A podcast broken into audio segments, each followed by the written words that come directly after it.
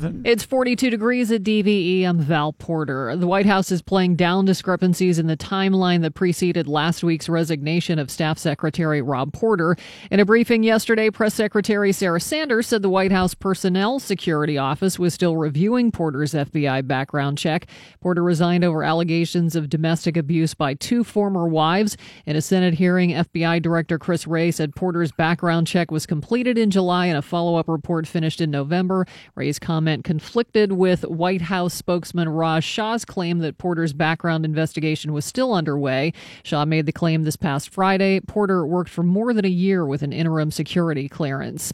Governor Tom Wolf is turning down the proposed congressional redistricting map created by state GOP leaders.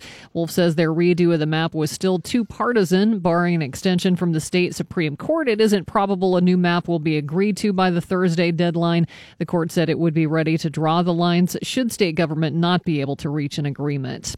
Flu conscious people are finding creative ways to stave off getting sick. At New York Fashion Week, one fashion blogger showed up wearing a medical mask with interlocking Chanel C's on it.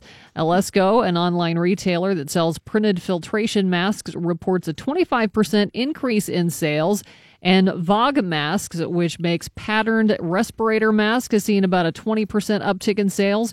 One doctor at NYU Langone Urgent Care on Manhattan's West Side said masks are good protection from airborne particles, especially after someone sneezes in close quarters. That's what's been missing from the face mask game has been the brands. Thank God. They just I'm, don't have anything that goes with my eyes. That's the whole point. I'm going to get a Nautica mask after today. A survey finds 30% of people wait until two or three days before Valentine's Day to buy gifts. RetailMeNot also found dinner out is now the most popular among the top five things people ask for on Valentine's Day.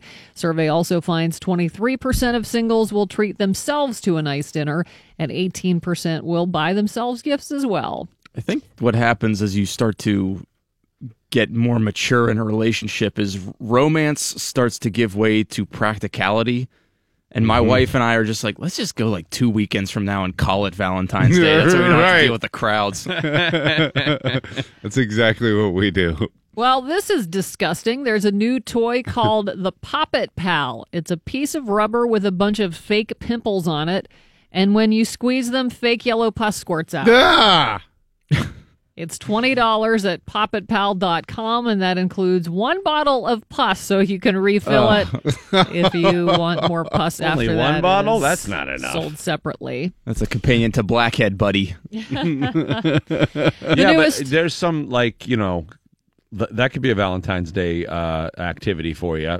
Popping oh. blackheads and people. There, I, I mean, oh, some oh, yeah. women love doing that on, like, oh, on their significant husband, other, yeah, boyfriend, whatever. That just gave me bad goosebumps.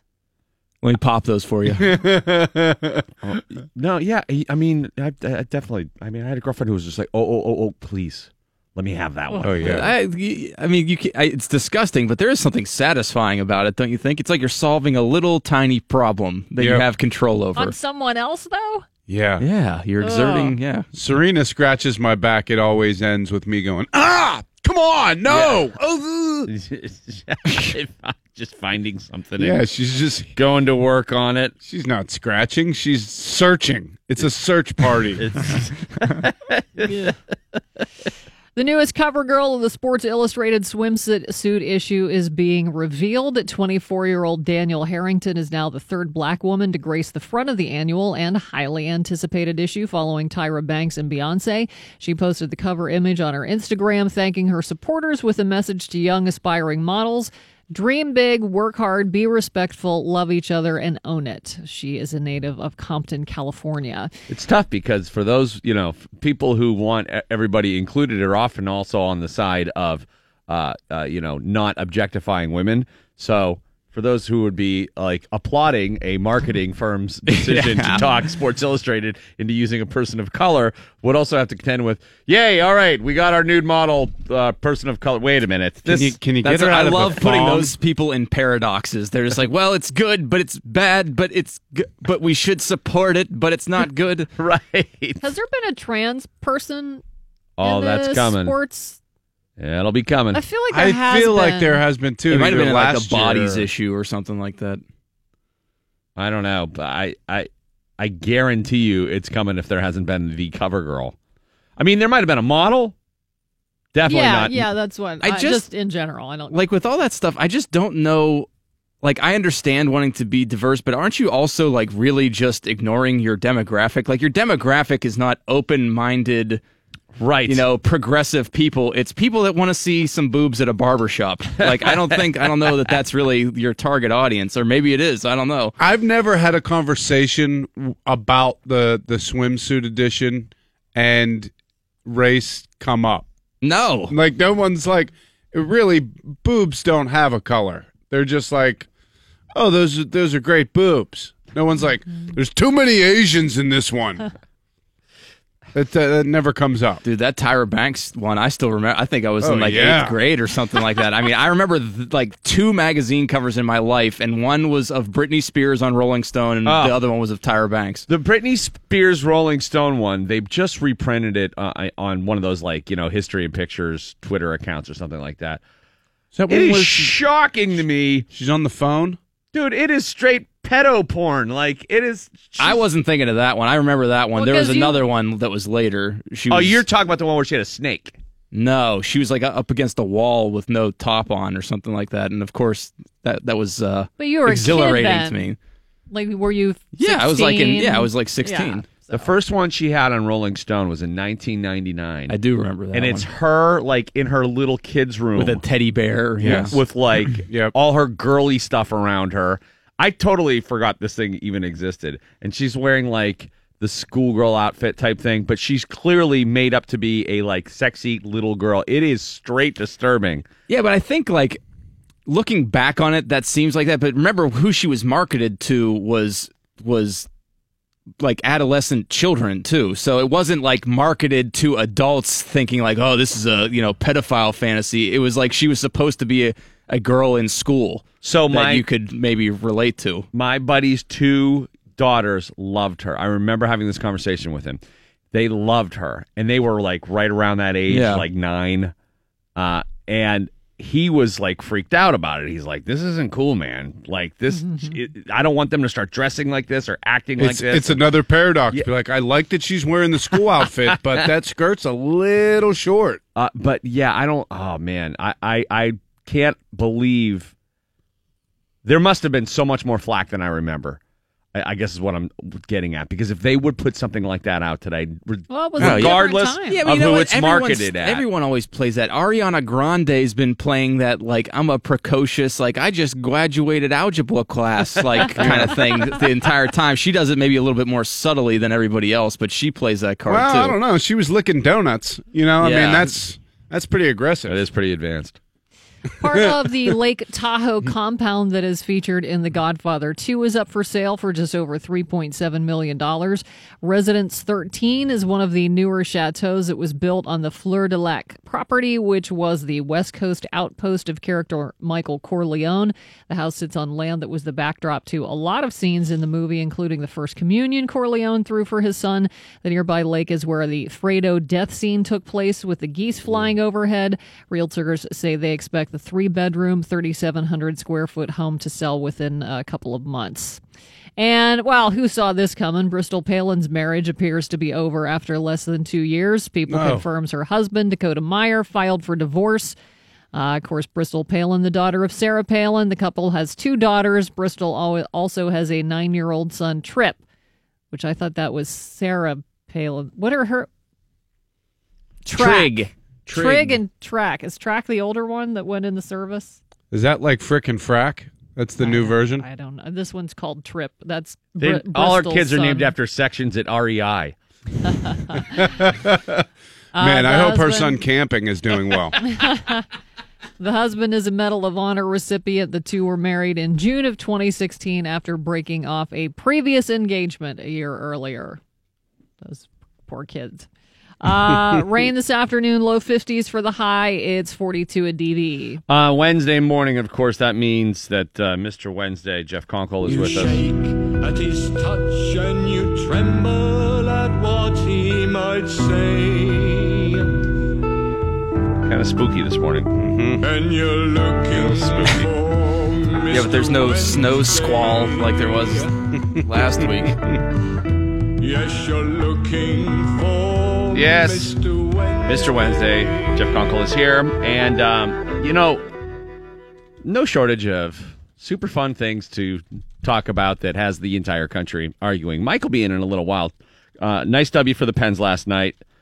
Zach Aston Reese kicking Aston last night with a couple, uh, and uh, also Guentzel maybe uh, maybe uh, getting his coach's eye with uh, with a nice performance last night as well. So the Pens continue to roll, and he'll have news there. You know, the um, presidential portrait was unveiled this week. now, did you know? First of all, to uh, predicate all this, did you know that Pittsburgh artist John O'Prashik did the official presidential portrait for George H. W. Bush? No, I, did don't not. Think I remember that. Now, we all know and love Jono. Jono, of course, uses sand from the Mon that he dredges out of the Mon in all of his uh, portraits, and I'm a big fan. I have uh, a couple Jono pieces. They don't smell great, but yeah, But they're, it- they're uh, tremendous. It, it's not. it- It's not the most traditional style of art. There have been lots of different uh, uh, types of artists who have done the official portrait. The Obama ones that came out are are catching all kinds of flack, not only because of the artists that that painted both Barack and Michelle Obama's paintings, uh, but what they actually are. Now, the Michelle Obama one looks very, you know, it's pretty pretty normal. I mean, it's a cool. I think it's cool looking. I don't um, think they should have had Barack up against the wall with his shirt off. Well, that was the only thing. Yeah, I mean, they had him in that little girl's room. He had his teddy bear. Yeah, that was creepy. In the, but no, the one if you haven't seen it, it looks like he's sitting in a chair. It looks very sort of folk arty. Looks like he's sitting in a chair up against the ivy at uh, Wrigley Field, and there's some like Yeah, that's what I thought it was. roses popping out of it. But it has a very distinct look to it. Now it's very cool. All right, like I think it's like cool looking. It's maybe not Presidential. not in the way that some people want it to be. This is, you know, he has always been, uh, as we know, a different cat. So people are all over him for this portrait because it it wouldn't matter what he did; they'd, they'd figure out a way to hate it. That's just the nature of being the president. Your detractors are going to find a way to be to, to be against it. However, Sean Hannity has gone gone above and beyond in finding fault with this photo, uh, portrait. Sorry. Um, have you seen what he has had alleged No. I Yeah. can't wait to hear this. It's it's unbelievable. it Oh, would it would sound like it was right I out of the see this. onion, like that you're making it up, but you're not. he posted this and then took it down after I would imagine he got considerable flack. Uh, he had an article on his radio show's website that claimed the official portrait of former President Barack Obama contained secret images of sperm. Oh, for the love of God. And Oh. all of the viewers had to play a little game of hide- Controversies hide and go sperm. surrounding Kehinde Wiley's, I don't know how you say the artist's name. I think it's uh, Kehinde Wiley's wildly non-tradition. It's wildly non-traditional. Wildly. The wildly non-traditional portrait of the commander in chief broke out within minutes of its unveiling. This was a an article written by Hannity staff, with industrial insiders claiming the artist secretly inserted his trademark technique concealing images of sperm within the paintings. Now, the article included an excerpt from a 2008 New York Times profile, which claimed of Wiley his portraits initially depicted African American men against rich textile or wallpaper backgrounds, whose patterns he has likened to abstractions of sperm. Now, Hannity said in a statement that uh, earlier today, my web staff posted a con- posted content that was not reviewed by me before publication. Oh, of course. It does not reflect my voice and message. Right. Therefore, I had it taken down. Right, right, right. Uh, and they also had close up pictures of what they thought were the sperm in the presidential picture. Uh, one of them, I guess, is in his hair oh. in the picture. oh man, he's something about Yeah. married himself. Something about Barry. It started. now, this won't surprise you. It started on 4chan, which is Oh, yeah. basically Very credible. The worst of the worst of internet commenting. Yeah. Uh, it's the Four Loko of websites. I thought it was banned, but somehow it's still around.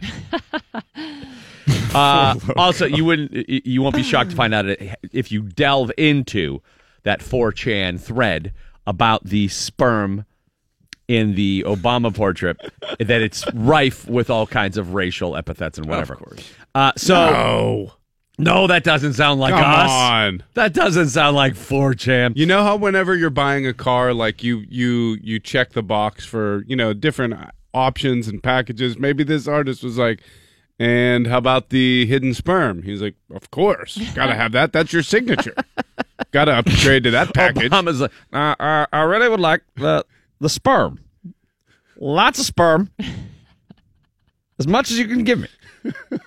the Michelle Obama one looks like just an old school folk art. Looks like something you might see in the Westmoreland, Westmoreland uh, County Folk Art Museum. Uh, much more traditional. There's a Westmoreland County Folk Art Museum. Yeah. The the Michelle Obama one, I think. Re- see, I, the, I was looking at him last night. And I thought the Michelle Obama one at least reflected her time in the public eye. She was very fashionable. She was uh, basically almost like a celebrity, and I thought that that picture was very representative of that. Yeah. The Obama one looked like it should be on a T-shirt at American Apparel or something like that. Like that was the I couldn't understand because I didn't understand. Were they trying to make him like seem like a green president, like a like a president of nature, or a, but he didn't really do that like much an- for that. So I don't I don't know I- what the Shout point out to Hawaii. I think it looks great to put in your house. Yeah, it'd be cool. Now, have you ever seen the Kennedy one? It's But this, with him, It's no, it's this weird abstract art. There's a few of Oh, them that are really bizarre, and you wouldn't pick those presidents to have weird ones. Like even the Reagan one, I think is kind of it's kind of different. Yeah, So- Reagan's a centaur in that one, right? I think so. Just yeah, I think that's what it choice. is. Yeah, no, he's he's an Ouroboros. He's just eating his own tail. It's very strange. Uh, but uh, so I think that there is a history of there being different pictures, but right now, I mean, people are yearning for some sort of stability and tradition. Even they're mm-hmm. looking for it in places where it never was. I think that this is one of these. You ever come across a quote and you just keep bringing it up in your mind? You're like, that is so true. Like that quote about life or, or whatever it is. And the one thing that I heard a while ago, I guess it's from the archaeological community, but they say whatever you're looking for, you'll find it. Yeah, Basically, meaning like if you're digging up, you know, if you're looking for like the the Ark of the Covenant and you find like a piece of wood, you're like, hey, look at that! It's the Ark of the Covenant. I found it. And I think it's the same deal with the sperm and the hair. I Right. think these guys are looking for uh, sperm and Obama. If you're every looking single for sperm, you're gonna you're, find You're it. gonna find it. Sean Hannity is always He's, looking. he's look, for seeking it out. DVE Sports. Mike Prisuta with your sports right now on the DVE Morning Show, and uh, not a bad game there last night for the uh, Penguinos. Interesting game for the Penguinos as uh, they have been since January the 1st. Let's take Jake Guentzel, for example. He scored 11 goals in his first 26 games this season, but he took the ice last night against Ottawa, having scored just five in his last 31. Guentzel had also played just nine minutes and one second on Sunday in St. Louis. Mike Sullivan, the head coach, apparently not happy with Guentzel in that uh, five goals in 31 games stretch. But uh, Jake Guentzel was uh, given another shot by Sullivan last night, a more extended shot, and Sullivan apparently still knows how to push the right buttons. The Penguins come up with it again. Number one power play unit in the NHL. Malkin and Crosby play catch. They go to Schultz. A shot. He shoots and scores. Justin Schultz from long range gives the Penguins a one nothing lead. Boy, did he blister that one! And the Penguins take a one nothing lead. I've seen that pitch before. And in front, Jake Guentzel may have touched it, but he, the shot was so hard, it was not going to be easy for the goaltender to stop it. Yeah, Jake Guentzel did touch it. That was number 17, and in the second period, Guentzel struck again. Right side, Letang shot a puck. Never got through to the net. Guentzel hits a shot and right in front of rebound try, and right there is Guentzel again. It's his second goal. It's Jake Guentzel. Nails it in. It's time to buy new shoes. Guentzel number two. Yeah, the feel good story continued thanks to career goal number one from Zach Aston Reese. Taking the puck up to center will be the Pens and Crosby on the move. Coming into the zone. Looks Aston Reese and shoots and scores. There's his first NHL goal. Zach Aston Reese has cashed in. The Penguins lead 4 to 1. And he is smiling like a butcher's dog. Head to the bench and the high fives. Uh, Aston Reese would add an empty netter in a 6 3 Penguins victory. of getting Malkin and Kris Letang also scoring for the Pens last night. Bit of a strange uh, game in that the Penguins had nine shots through two periods. Excuse me, they had 11 shots through two periods, and they had four goals. That's a Pretty bad high save average. percentage. I know. Mike Condon got chased, and uh, Craig Anderson uh, much busier in the third period. He allowed one goal in uh, 16 shots. The Pens wind up with 28 shots on goal. The Ottawa's 33, but they wind up with six goals to the Senators three. Guentzel 16 minutes and 56 seconds of ice time last night. Things back to normal Good for him. and the Penguins continue rolling along. That's uh, a season high nine game home winning streak. And since January 1, the Penguins are 13 4 and 1. Ooh, I like that. I like it a lot. All of a sudden, it looks like it always has, right? At least, you know, the last couple of years. Uh, it's weird because it seems to me that they're almost like using the beginning, the slow start, as the motivation for the turn, you know, for the turnaround right now. Kind of like this is who we are type thing. And in reading that interview Mackey had with Sullivan yesterday and a couple of the coaches, they seem to be sort of, I don't want to say reinvigorated or, or inspired, but certainly they're feeling pretty good about where these Penguins are right now. Yeah, and I think the inspiration, the, the, the slow start coupled with where they were in the standings, which was flirting. Flirting with uh, either being the second wild card or being on the Right. outside looking in, and a bunch of teams around you. Now they're starting to climb toward the top, and uh, the Pens win coupled with the Capitals' 4 3 overtime loss in Winnipeg last night moves the Pens to within three points of first place in the Metro. Nice. Caps have a couple games in hand on the Pens. Yeah. those are only good if you win them. They played just bad enough where they have to start winning when the calendar changes. Yeah. And then it's lights out for everybody. And it's to me very understandable. I know you're a professional and you're supposed to give effort every night and all that, but we all know the reality of you know being a two-time champ. Are you getting fired up to play Winnipeg in November? Yeah. I'm guessing no. Are you going to kill yourself early in the season? Well, that's you've what drives me nuts, though, is that when you present the, that, you know, argument for why they had a slow start, there's a lot of Penguins fans who point to what they're doing now and go, "Oh, oh, I guess they're not tired anymore, huh? Oh, I guess they're not, uh, Right. they're not shot." It's like, yeah, exactly. Yeah. you're being, you know, you're trying to be sarcastic, but that's exactly it. They're they're not they're not mentally fatigued like they were in the beginning of the season. Yeah, I'm not even sure it was. I- I think it was give a damn. I, you thought it was belly full. And yeah, and I think Yeah. you know they're a very good team, but they have to play very hard and very well to win. They can't just show up. Okay, we're the Penguins. Bow down to us. Um, you got to put a lot into it, and you got to do that every shift. They, they, I don't think they've dominated as much as they've consistently won the last two years, and that's a credit to them. But they just weren't interested in doing the whole tired thing. The more I think about that, I mean, they're professional effing hockey players. It's what they do. Most of them are 20 years old. If they're tired, they're in the wrong business. Yeah.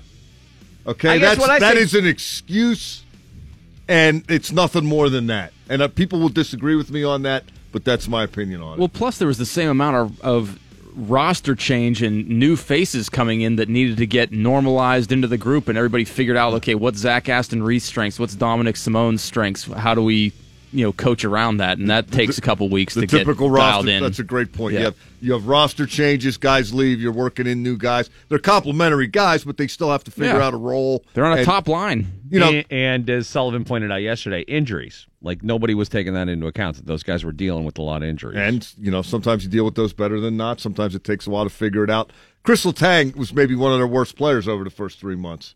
Hmm. he wasn't tired. He didn't play last year. Wasn't playing well because he wasn't playing well. You don't have to attach an excuse to it. he was taking lots of Instagram pictures though, and that can be taxing. Exhausting. More hockey coming up today. Seven ten. Team USA against Slovenia in South Korea. The kid from Erie, Ryan Zapolski, is getting the start in net. Who's playing for Slovenia? Uh, uh, Miroslav Šatan? Is he going to be on that team? I don't know, and I don't care. They're just in our way, Jeff. As I told the guys yesterday, I, I like the way the the schedule, the draw, the way it started, because uh, we're playing Slovenia and Slovakia. If you have slow in front of your country, I'm not going to be intimidated. No chance. I think speed's going to be a factor. If we were playing fast Vini, I'd be a lot more worried about this game. And uh, college basketball last night, uh, the Pitt Panthers season from hell continues. Yikes. Boston College 81, Pitt 58. Pitt is 8 and 19 overall, 0 and 14 in the ACC. Are they going to run the table and not win a conference game? There was my my buddy sent me a picture from the game last night. There Anybody was there? no one there. I can't recall a drop this far this fast. They get Wake Forest next week. That's yeah, I think that's their one shot to get it. That used to It's like be if Pitt falls to Wake Forest, does it make a sound? that used to be one of the toughest tickets in town. I'm aware. Oh, Those- sold out every Those game. games used to be events. And now nobody it's not just that they're losing, nobody cares. Did this happen right when they went to the ACC? That's wh- because that's uh, when the losing started and then, Yeah. uh, the disinterest, I can't put a finger on exactly when all that- those Big East matchups were, losing. were tremendous. I mean that you know that was that was kind of tough. I mean I knew it was a a, a good move in terms of if you're going to play better well, it was a- competition. it was a good move for football. yeah. it it took them up a cl- even though they always used to say the Big East is the best conference in the country every year. The ACC is pretty good, and they're not ready for it. They're not built for it. Uh, they're not handling it. Ever since Ontario Lett left, just hasn't been the same.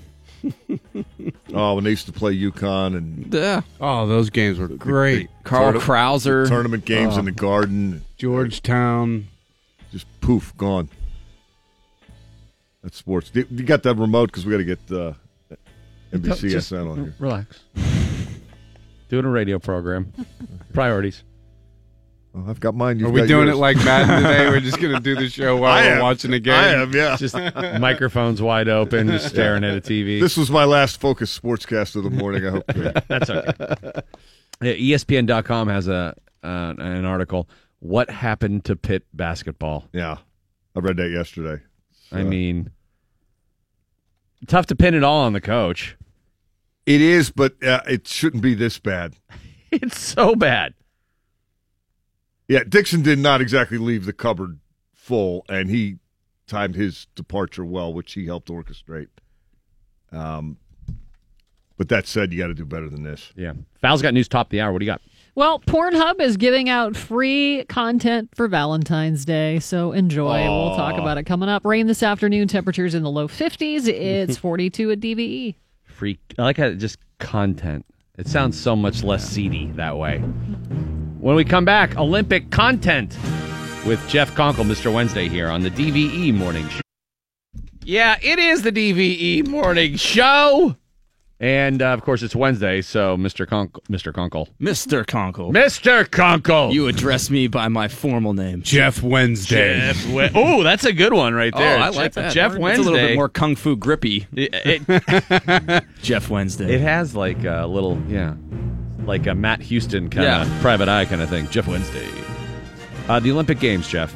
Now, the uh, the Pyongyang Pyongyang. uh, uh, broadcast. Pyongyang. Careful. Oh, A guy got wow, that was a quick cutoff. Um, they uh, do have the advantage of the in these Olympic Games of showing some of the the actual events live, and that I think is crucial to TV ratings translating. But they haven't been. They haven't been getting the ratings. Well, I think the reason partially for that is the Winter Olympics are just a far less good quality product than the Summer Olympics. Yeah, I Think of what the. Summer Olympics have in terms of sports. They have beach volleyball, they have basketball, they have boxing. The Winter Olympics has luge.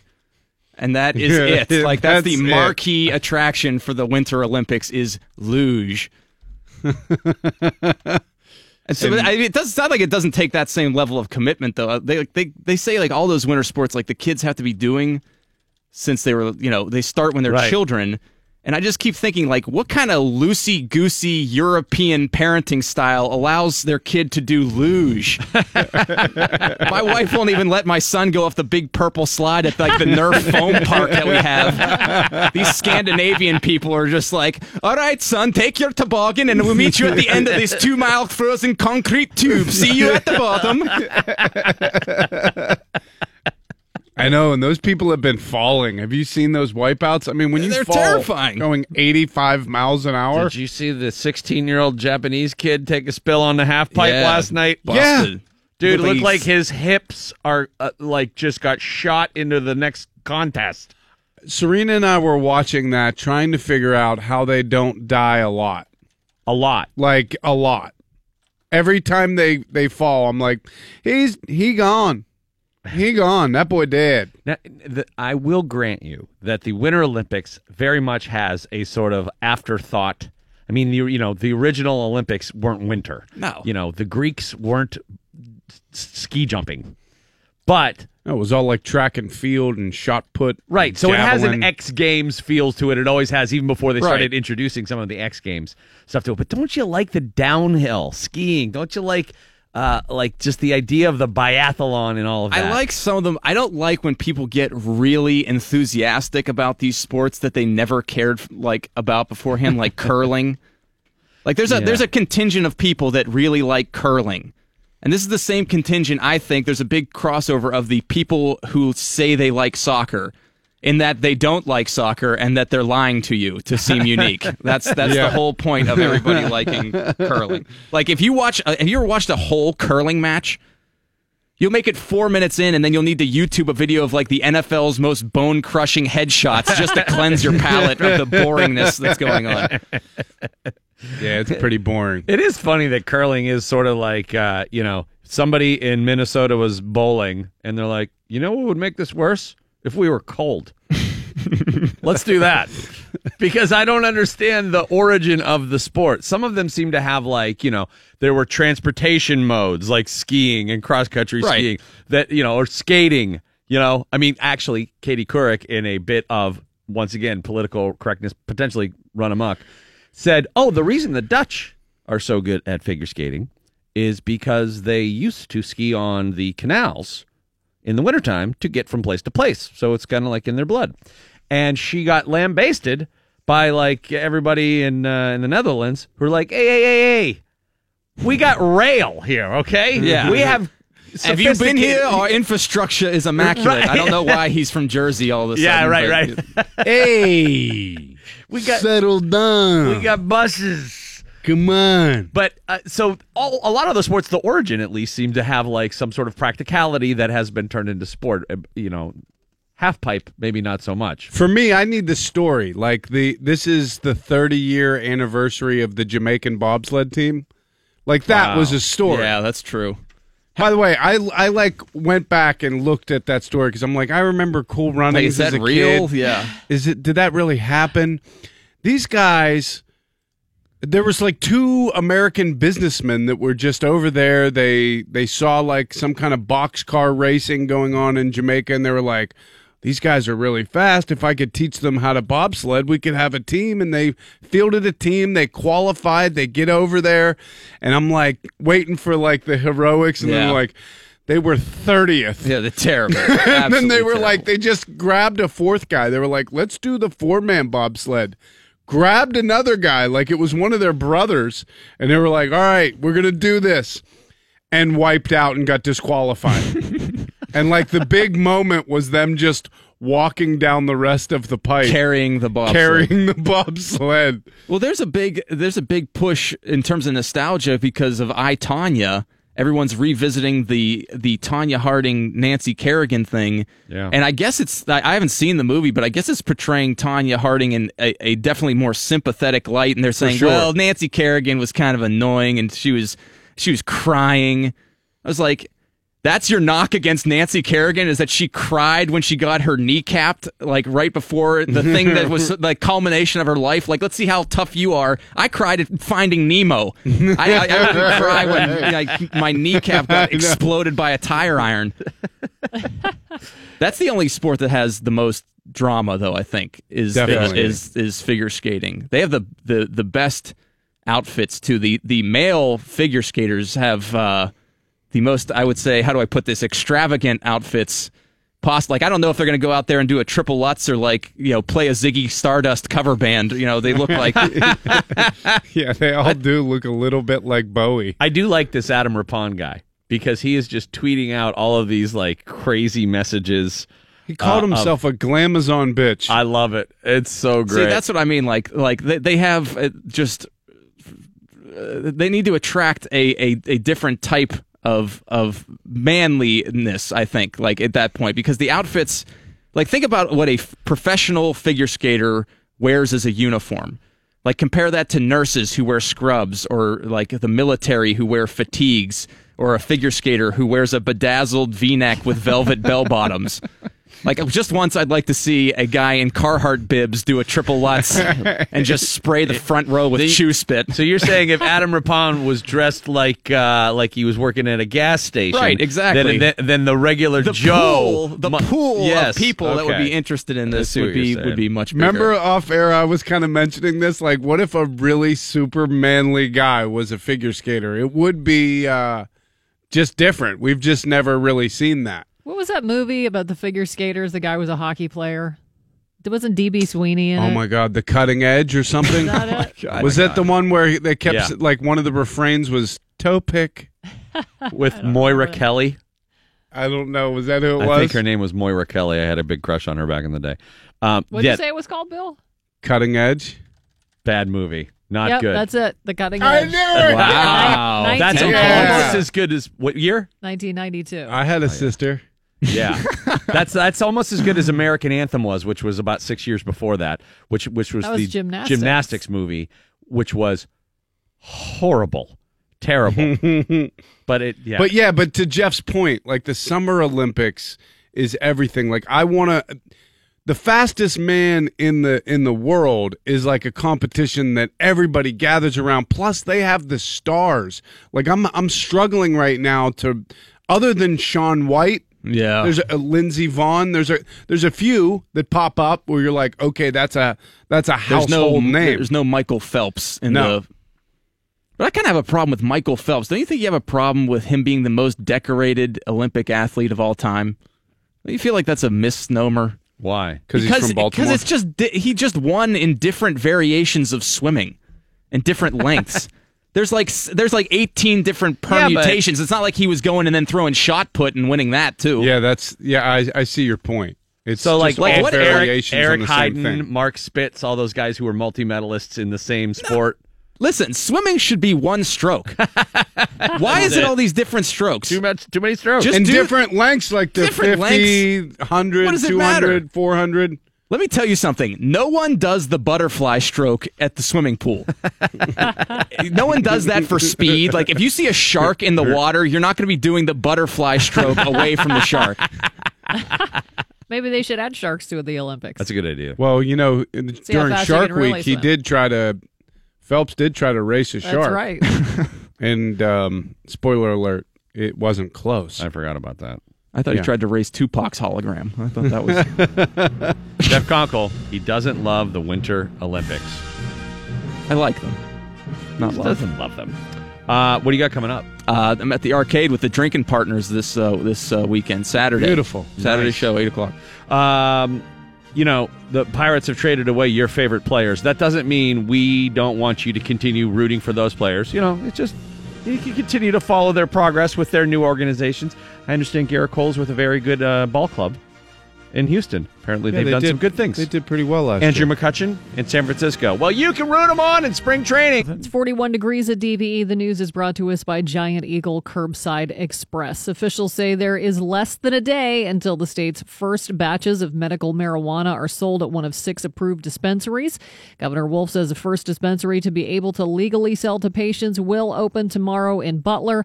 On Friday, Solevo Squirrel Hill here in Pittsburgh will open for business as a first seller in Pittsburgh. Patients are encouraged to call the dispensary first to see if an appointment is needed or any other information that you might need to know before you just drop by. So, um, I guess maybe I misunderstand exactly what they are offering to people who qualify for medicinal marijuana in Pennsylvania. Because I- I didn't think they were actually. You can't just buy weed. No, it's oil. I think it's oils, creams, CBD. tinctures. Yeah, yeah. You're not gonna walk out with a bag of. But haven't they already been doing that in Pittsburgh? Uh, yeah. Well, the, I, because the- I get some. Me too. yeah, I don't You get yours know from Larry. the- Yeah. in in that one In alley. that alley. Yeah. Yeah. I don't know the But it seems legit. uh not efficacy. I don't know what the word is I'm looking That for. might be but it. How effective? Yeah. Um. So. Oh, so you you may you think they might have gotten extra strength? Not extra strength, but more. I don't know. I, I can't think of the word I'm looking for. More concentrated? Maybe. Maybe that's the word. Uh, I don't know. I do think that, like gambling, we're going to see this eventually. Everyone's going to cave, and you know, despite the attorney general insisting that it is the evil weed, the devil weed. I want to be able to gamble at the weed store. Oh, you'll be able to. Try, if you ever been to Denver, you do. I'll try that. Yep. Believe me, that's a gamble. You might be gambling away your vacation. President Trump's longtime personal lawyer is admitted to paying a porn actress $130,000 out of his own pocket. Oh. Michael Cohen said in a statement he made the payment to actress Stephanie Clifford, better known as Stormy Daniels. Cohen said he was not reimbursed by the Trump organization or the Trump campaign. Was he, He upset when he said that? He said the payment to Ms. Clifford was legal and not a campaign contribution or expenditure. He would not, however, elaborate on why he gave her 130 None of your business. Uh, Cohen said he had given a similar statement to the Federal Election Commission. Clifford once claimed to have had an affair with Donald Trump right after Melania gave birth to their son Barron. Reports surfaced she was paid off before the 2016 election to not talk about the alleged affa- affair. Clifford has neither publicly denied nor confirmed. All right. uh, first of all, happened. this is a great lawyer. I wish I had a lawyer like this. What's the matter? Oh, you're getting uh, blackmailed by a porn star? I'll take care of it. I got you. You don't have to pay me back. No, it's just what I do. Out of my own pocket. No, it's fine. This No. phone call, it'll cost you 130 grand. Yeah, right. It's exactly right. You know that's buried in there somehow. Oh. He wouldn't deny that Trump paid him, right? He said the campaign didn't. No, well, he said the Trump organization and the Trump campaign, All right. neither one. Sure. Roger Stone cut him a check. Somehow, actually, I believe that this guy would have gotten stiffed. He, you know, Trump stiffs everybody else. Well, I, you know, he wouldn't pay a landscaper at Mar-a-Lago. Why is he going to pay his lawyer for paying off He his stiffed Stormy Daniels. That's how we got into this whole mess. Uh, it's it's funny because it's horrifying. And she keeps doing interviews. It's the And weirdest saying thing. anything. Not saying anything. She's like, listen, you weren't a silent film star. You were a porn star. At least moan. Do something. Moan. Give us something. They're just asking her questions and she just stands there with her eyes wide open. At least moan. Do something. Just call for a pizza. they uh she uh you I know just want to bang my head against. Uh, this. uh, it's unbelievable. The uh, the reference that I uh, came up with for this, I think only you would know. Do you remember the Laverne and Shirley episode?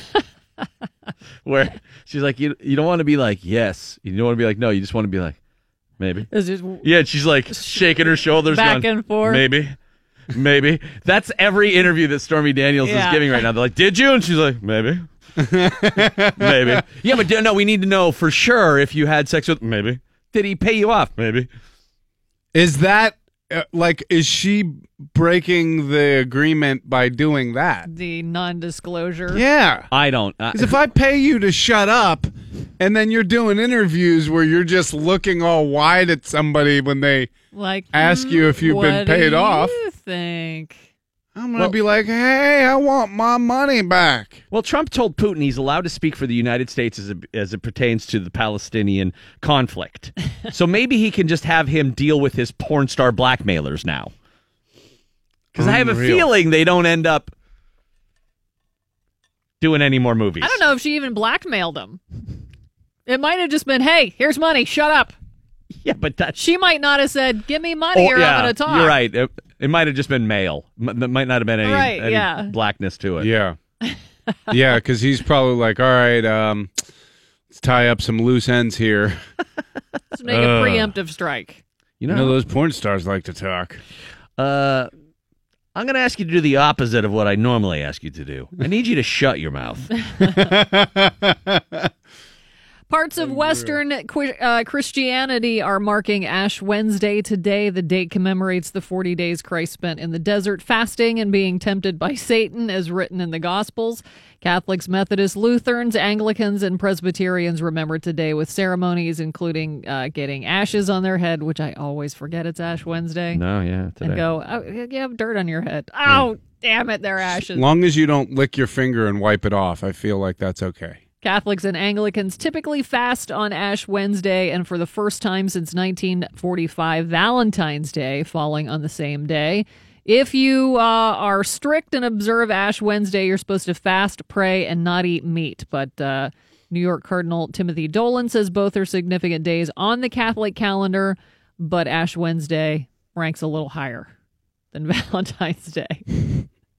so observe those rules rather than Oh yeah, a lot of all the all the fish markets are probably packed. Uh yeah, the seafood restaurants and little Ash Wednesday, Valentine's Day. It's kind of weird to mix it up and go to see Fifty Shades of Ash Gray. You know, yeah, that Don't would be do a, that. a tough one to see today. I don't. I shouldn't you get you can't get special dispensation? No. Huh? All right. We just uh I mean if you're hardcore, I guess you fast all day. This isn't right? kind of Ash Wednesday. Like you're pretty dry January. If you have a grilled Right, cheese yeah. for lunch and a fillet for dinner.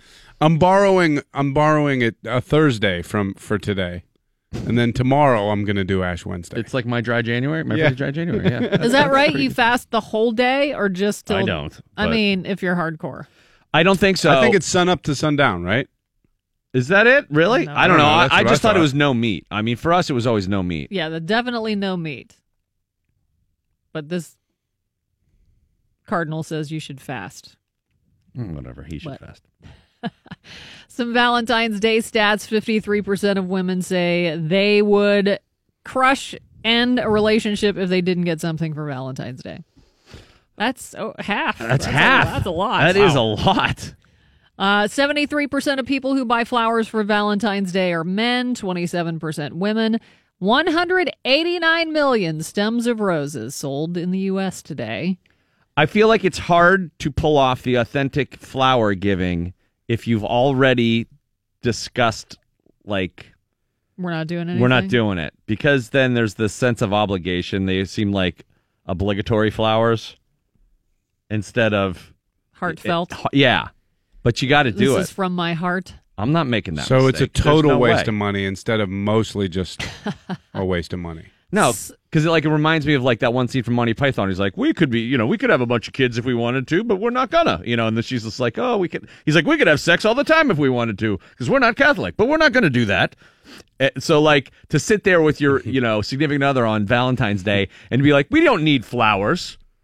No, flowers or chocolate, and then not consider that she might be like, I'd actually really like that. that would be very nice. I wish you But would do wouldn't it be nice more meaningful on just a random Wednesday? Yeah, so maybe you Surprise do her. both. Maybe you do both. You know, Yeah, you can do both. it's Six. The mil- up- it's just a safety. There's no winning. You're only risking losing by not following through on a Valentine's Day gift. and It's a you're si- gonna get burned because the upcharge on roses today oh yeah. is through the roof. gotta order them in advance, buddy. Yeah. Six million couples likely to get engaged today. 43% of millennials say Valentine's Day would be their top choice for a proposal. I always think that guy on Banksville Road must be like. Today he's like, oh, now today you'll talk to me. Today you want flowers. Every other day I'm walking Oh, past your car. You guys just pretend I'm not here. All of a sudden I'm popular. Uh, Pornhub announced yesterday that once again, all premium content on its site will be free today. So live it up. Usually, Pornhub users have to pay for full length and premium videos from the top studios in the adult industry. While you can get tons of free stuff on the site, the next level stuff will cost you. Not today, though. And if last year's stats are any indication, people love that free Valentine's Day porn. Their traffic spiked 308%. What were people into? Searches for lesbian premium went up 1,594% Lesbian premium. on Valentine's Day premium. last year. But That is the best transformer. Yeah. just so you know, that is the most popular search term anyway. Lesbian premium?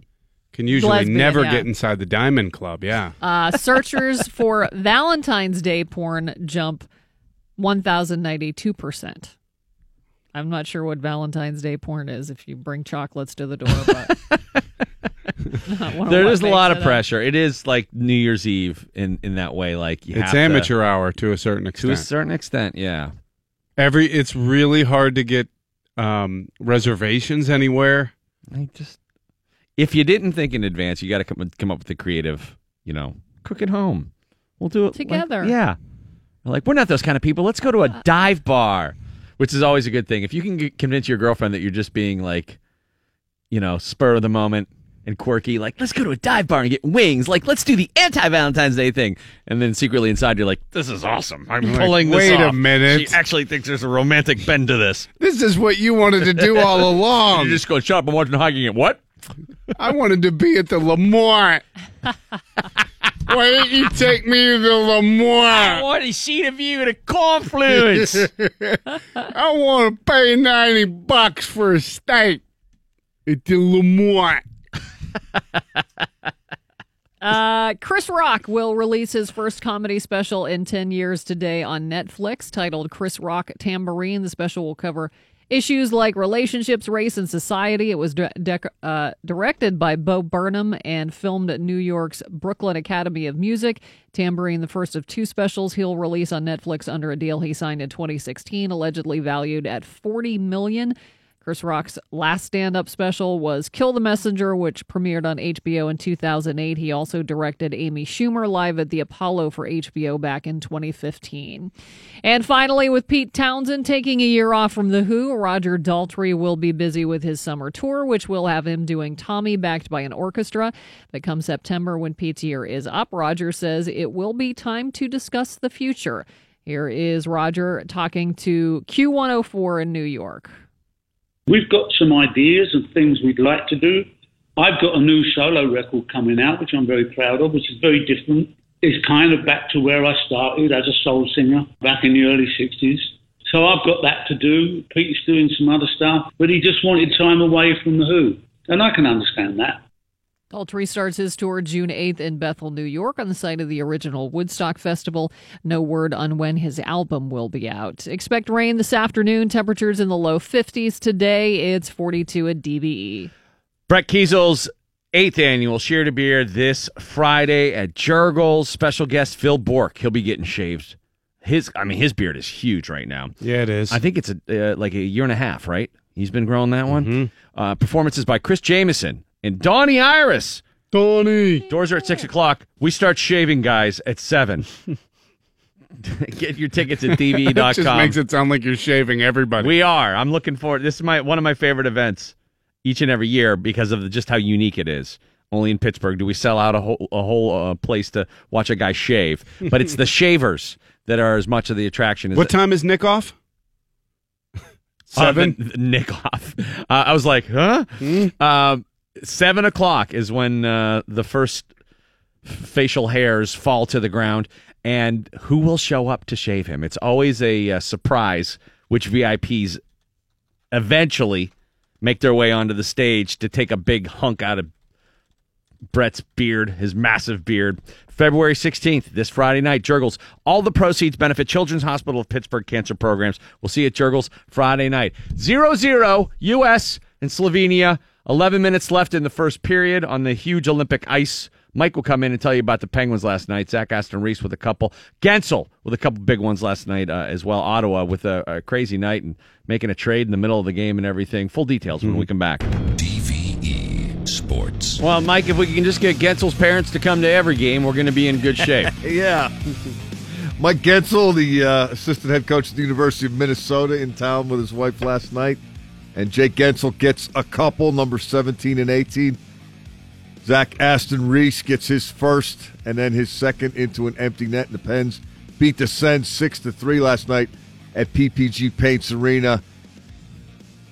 A positive step uh, for the Penguins, I thought, although the 6 3 score somewhat deceptive in that the shots after two periods were 25 to 11 in favor of the Senators. So the Penguins had a 4 2 lead at the time, but the shots were 25 11 the other guys, and Penn's head coach Mike Sullivan thought there was pretty good reason for that. I thought they outplayed us for the first two periods, and uh, and that's what we told our guys after the second period. Don't be fooled by the score. And uh, I thought we had a real solid third period. It was, a, you know, we, we played well in the third, but uh, for the first two periods, I, I, I don't think we defended hard enough. We didn't take care of the puck. Um, and and they're a good team. They're hard to play against. They've got numbers back. They play with structure. I didn't think we played with enough structure in the first two periods. That's what we talked about after the second period. Was that you know if we're going to get to where we're going to go, we've got to make sure that we get better in these areas, and uh, we've got to become a more difficult team to play against. And so. Um, I, I, I certainly thought the, the team responded in the third period. We were, we were much better. You like Mike Sullivan with the critical analysis in the midst of a 13 and 4 and 1 run? He's got a standard. He's not just a results oriented guy. He wants them playing a certain way, and he wants them doing that consistently. And they weren't doing that at times last night. The good news for the Penguins, uh, when that wasn't happening, Matt Murray was there to clean it up. I thought Matt was really good, you know, especially in those first two periods. He made some big saves for us and, uh, you know, allowed us to get the lead. And like I said, I, I don't think, uh, you know, the way that the first two periods were played, we probably didn't deserve to have a lead. And so I think Matt was a big reason why. Yeah, Matt Murray uh, improved to 6 0 1 in his last seven decisions, and he won for the fifth straight time at home. Uh, he made some timely saves while the Senators were taking it to the Pens in the first 40 minutes, and he also saw from the Penguins what Mike Sullivan will want to see in games such as last night's. The last two, especially, we've been pretty opportunistic. Um, you know, it's not like we're shooting the lights out, getting 40 shots or anything like that, but we're scoring goals. So um, when we're playing like that, you know, we, good teams find find ways to win games in different ways, like you said. So um, I think it's encouraging that, that we're doing that right now, and uh, we need to keep that going. You know, we need to. Uh, adjust to, to the game as it goes. I think we did a really good job of that tonight. We didn't, you know, we didn't try to force too much. Um, we just played our game and let uh, the result take care of itself. Boy, he said a mouthful at the end there, didn't he? We, we adjusted to the game, didn't try to force too much, played our game, and let the result take care of itself. If they do that, they're going to win a lot of hockey games. They're going to three-peat if they do that. Each game is different, and you got to kind of figure it out as it goes. And if you're not getting a lot of shots, don't panic. Uh, if, if, if the score's tied, if you're down one, don't take chances. Don't make it worse by trying to force a square peg into a round hole. And uh, as long as they keep that mentality, Bill, they're going to take a run at it. Mm-hmm. They are going to take a run at it. Uh, Kings are here Thursday night. Dion Phaneuf is still here Thursday night. So funny. they yanked him last night. Should we get him something? You know, maybe a, a pass to the History Center or a incline ride, something let him experience Eh. Pittsburgh a little bit. He's got some time to kill. Kessel will take him around, I'm sure. Yeah, Yeah, yeah. They're take him to the O, get him a hot dog. They're buddies. Uh, Pens are uh, hosting Toronto on Saturday night, and then they are. That's another one of uh, Dion Phaneuf's former teams. Enough, enough. I mean, this poor the- guy. That's the Kessel connection. Uh, and the Pens are at Columbus on Sunday. Team USA in the Olympics. Uh, 42 seconds left on a power play with 4:24 left in the first period. It is scoreless. Slovenia doesn't look as slow as advertised. Okay. Yeah, I mean, if you think the whole country's, you know, I thought you know slow. sure, right? You pretty m- much every. that. It's right there in the name. I, I, I pictured that uh, commercial where the sloth is trying to play the game where you draw Yeah. a picture. And The Pictionary sloth. he's just drawing a line very slowly. Wasn't there a a Verizon commercial where it was the slow skis, or was it Comcast, where they had dial up for their cable? I don't know. Let's get out of this fast ski. Okay, uh, Pitt lost again. that would be Pitt lost again. That would be the 14th time in 14 ACC games. Well, how many people are going to the games now? Ah, that's a great question. I know. not, not there so was- much a zoo. There was like less than two thousand people there last night. I know this. This was incredible. They sent out an email to their season ticket holders. I think it was last week or the week before, and it said, "Hey, you can get four free tickets. Bring some people to the games. Oh wow! We got to get some people in the house." I'm paraphrasing, but that was you. You had an season ticket holders had access to free tickets. Which, if I'm a season ticket holder, I'm thinking, why the hell did I buy season tickets if you're giving it away? It's it's weird when when you're talking about a college to like criticize the sports programs for falling from grace because you know Well, I- they're- ideally that's not the Hey, in a the place goal like- of the institution. Oh, but, no, yes, it is. But At- that is such a moneymaker there, and at a place such as Pitt, basketball is supposed to be a revenue generating and alumni exercise. have to be pissed. They got to be pissed. Nothing happening up there, Mikey. You can't stop looking over your shoulder at it. We'll position you so you can look at Well, I'm the gonna TV go over next here, time. There yeah. you go. That's all you got to do. Watch the end of the period and then go edit some more sound. Yeah. Moving forward. All right. I'll let you know when the figure skating starts too. Slovenia does not that. look slow. I'm surprised. All right. Uh, Val has news coming up top of the hour.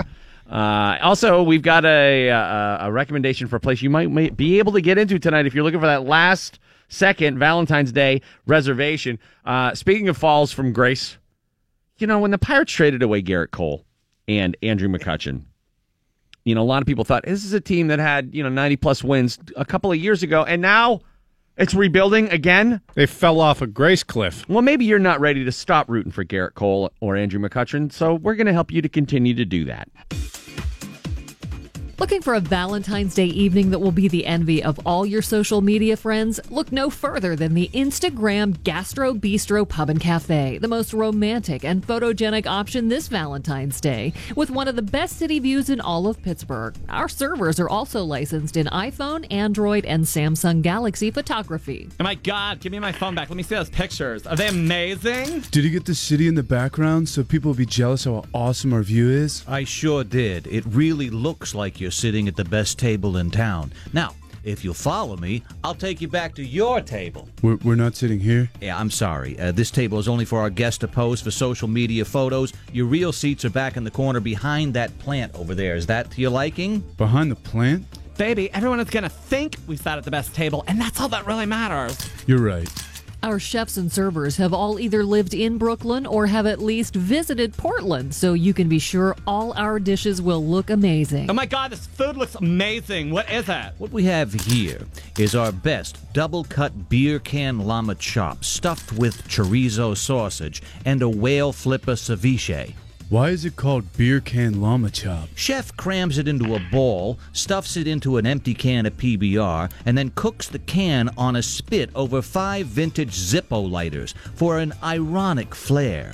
Also notice the liquid smoke infused lard fudge plank on the side. Oh my god, this is gonna be the best Valentine's Day Facebook post ever. What do you think, babe? You want to take a picture of this or have him show us something else? No, no, I love this. Totally love it. Twitter, Tumblr, Facebook, Twitter header, Google Plus, Pinterest. Okay, take it away now because it kind of smells gross. But I totally love it. I think people will think it looks so uh, awesome. Are you sure you wouldn't like me to grate fresh parm off the side of my beard for you? We do that tableside. I mean, that'd be a pretty cool pick, babe. After all, it is Valentine's Day. Will you roll up your sleeves some more so I can get more of your tattoo in the frame of the picture? Of course. Oh my god, this is amazing.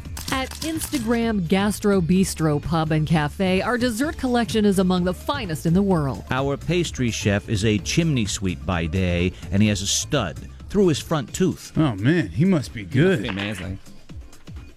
I highly recommend his Firecracker Pollock Chocolate Mousse. It's going to be served in front of a blank canvas, and Chef inserts a lit firecracker into a mason jar full of mousse. The result is part art installation and part decadence. Oh my god, it sounds amazing. But how does it photograph? Those people are photographing it over there. You can see that for yourself. Hey, girl in the Anthropologie skirt I tried on and hated. Is that Pollock mousse show up good on your phone or what? It's amazing. Oh my god, Trevor, I have to have that. We'll take two pictures of that, please. Thank you. The Instagram Gastro Bistro Pub and Cafe. You'll look like you're having the best Valentine's Day ever. IGPC is currently booking reservations to Photograph Sunday Brunch, Monday Leper, and Tuesday's Midnight Cereal Bar with DJ Honeycomb. It's 42 degrees now at DVE. I'm Val Porter. The U.S. is taking home more hardware at the Winter Olympics in Pyeongchang, South Korea. American Shaun White won the gold in the men's snowboard halfpipe final. He failed to medal at the 2014 Olympics in Sochi after taking home gold in the 2006 and 2010 games, but winning the gold being overshadowed by the resurfacing of accusations of sexual harassment against Shaun White. White was the subject of a 2016 lawsuit from a drummer in his band. She says White sent her inappropriate pictures, made vulgar comments, and forced her to watch sexually explicit videos. The two did reach a settlement last year. White told reporters in South Korea today he was there to talk about the Olympics, not quote unquote gossip and stuff. So it sounds a little bit like the Casey Affleck case, but much less aggressive than the Casey Affleck case, which had, uh, you know, Like, didn't he crawl into bed? With, it advanced a lot further Yeah. than that. Yeah, sounds like Shaun White is just a, he's a jerk, and I know that he was not very well liked in the snowboarding community, um, like by his peers. There was a big story uh, in the last either the last Olympics in Sochi or the one before that about how like all those guys just thought he was a big jerk because he was rich and famous, and he he just abandoned them kind of Well, yeah, he has a multi-million dollar training facility. right and won't let them practice at it. Um, yeah. but it's just it's it's tough to not acknowledge that stuff in this day and age. Mhm. If you're going to be on the gold medal platform there, you're going to get asked about it. I mean, it is creepy the way they whisked him away. It he's, seems he's like, I'm not here to gossip, and then the U.S. Olympic Committee's like, okay, he's done. He's done here. He's done.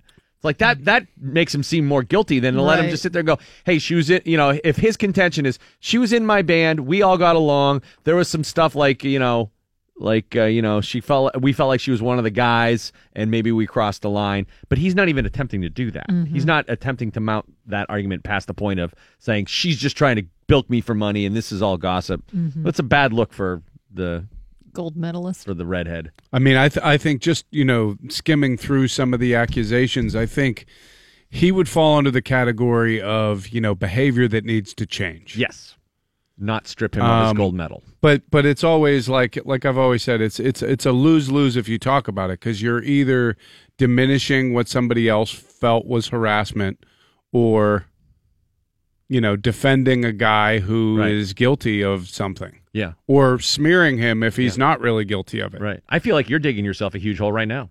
Just just even Just mentioning it. going to deeper and deeper. Because I was, I enjoyed the the half pipe last night. I was, it it was awesome. I mean, it came down to the very last run, and then I saw somebody tweet about that, and I hadn't, I hadn't heard about it. Oh, the uh, his uh, the sexual harassment Yeah. case. Yeah, I thought uh, one of the Japanese guys died. that kid, sixteen year old kid. How did like?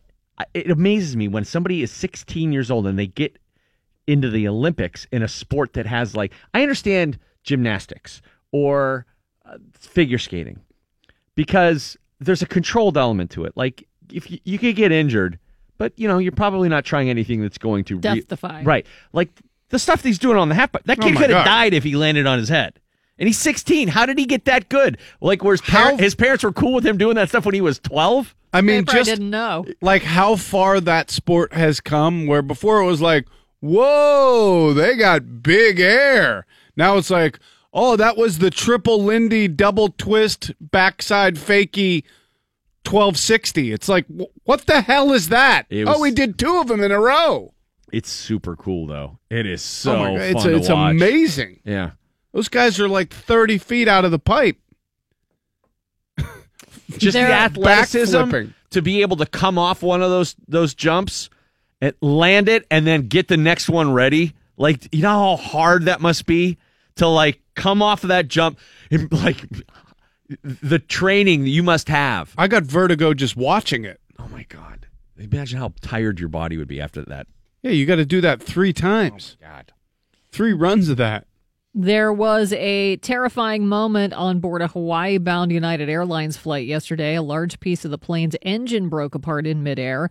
One passenger seated on the wing snapped a picture of the engine, which appeared to have pieces of metal stripped off. You might have seen it. It's been all over the news in the last day. The flight originated in San Francisco and it did eventually make a safe emergency landing in Honolulu. The airline released a statement saying a mechanical issue caused the engine's cover to come apart. A neuroscientist says there will be a medical test that can detect if people are really in love by 2028. Dr. Fred Nour has written a book about love and says the test will use an MRI style machine to look for certain chemicals in the brain. Those chemicals, called nonapeptides, show up in large numbers when someone's in love. That's the theory, anyway. The doctor suggests that one day partners might opt in for premarital scans before they say, I do. I'm not in love. Did you hear? Don't forget it. I just got the diagnosis. Uh, here are some uh, stories right out of Monsters Inside Me. An 11 year old California boy recently scraped his elbow at the beach and didn't really think much of it until an abscess developed on his skin. His parents took him to the hospital where doctors drained the abscess, but they also discovered a small hard object under the skin. Mhm. Doctors examined it further and realized it was a snail. Ugh. Even more incredible was it, it was still alive and had actually hatched from an egg, which somehow entered the boy's skin after he fell. The boy has made a full recovery. He actually kept the snail as a pet, but it died about a day later. And an Oregon woman has become the This is first my elbow snail. an Oregon woman has become the first human to have contracted a parasitic eye infection spread by flies. That's according to a report published in the American Journal of Tropical Medicine and Hygiene. The report was released Monday and says 26 year old Abby Beckley had been bothered by an irritated eye for about a week before she took a closer look and noticed something strange tiny worms. Yeah. She rubbed her finger against her eye and a worm came out. She ended up pulling out 14 worms in all out of her eyeball.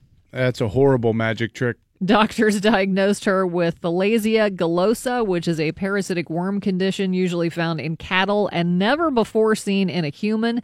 The worms feed on tears. Fortunately, they don't burrow into the eyeball, Those so once they were removed, the woman God. was okay. Doctors believe she likely contracted the parasite somehow while she was outside just doing outdoor activities. Oh, good. Remind me never to go outside again.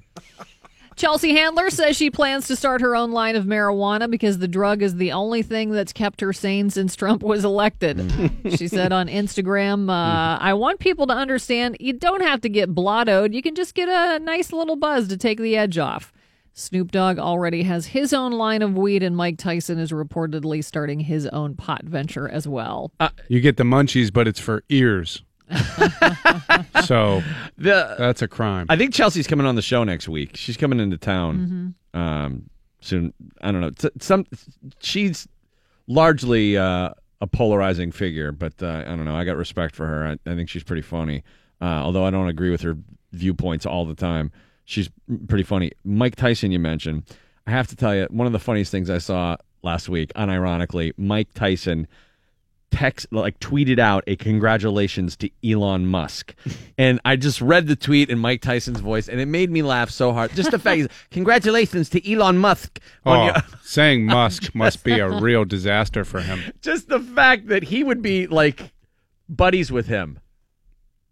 Mike, you know, here's a guy on the forefront of science and technology and innovation, and then there's Mike Tyson.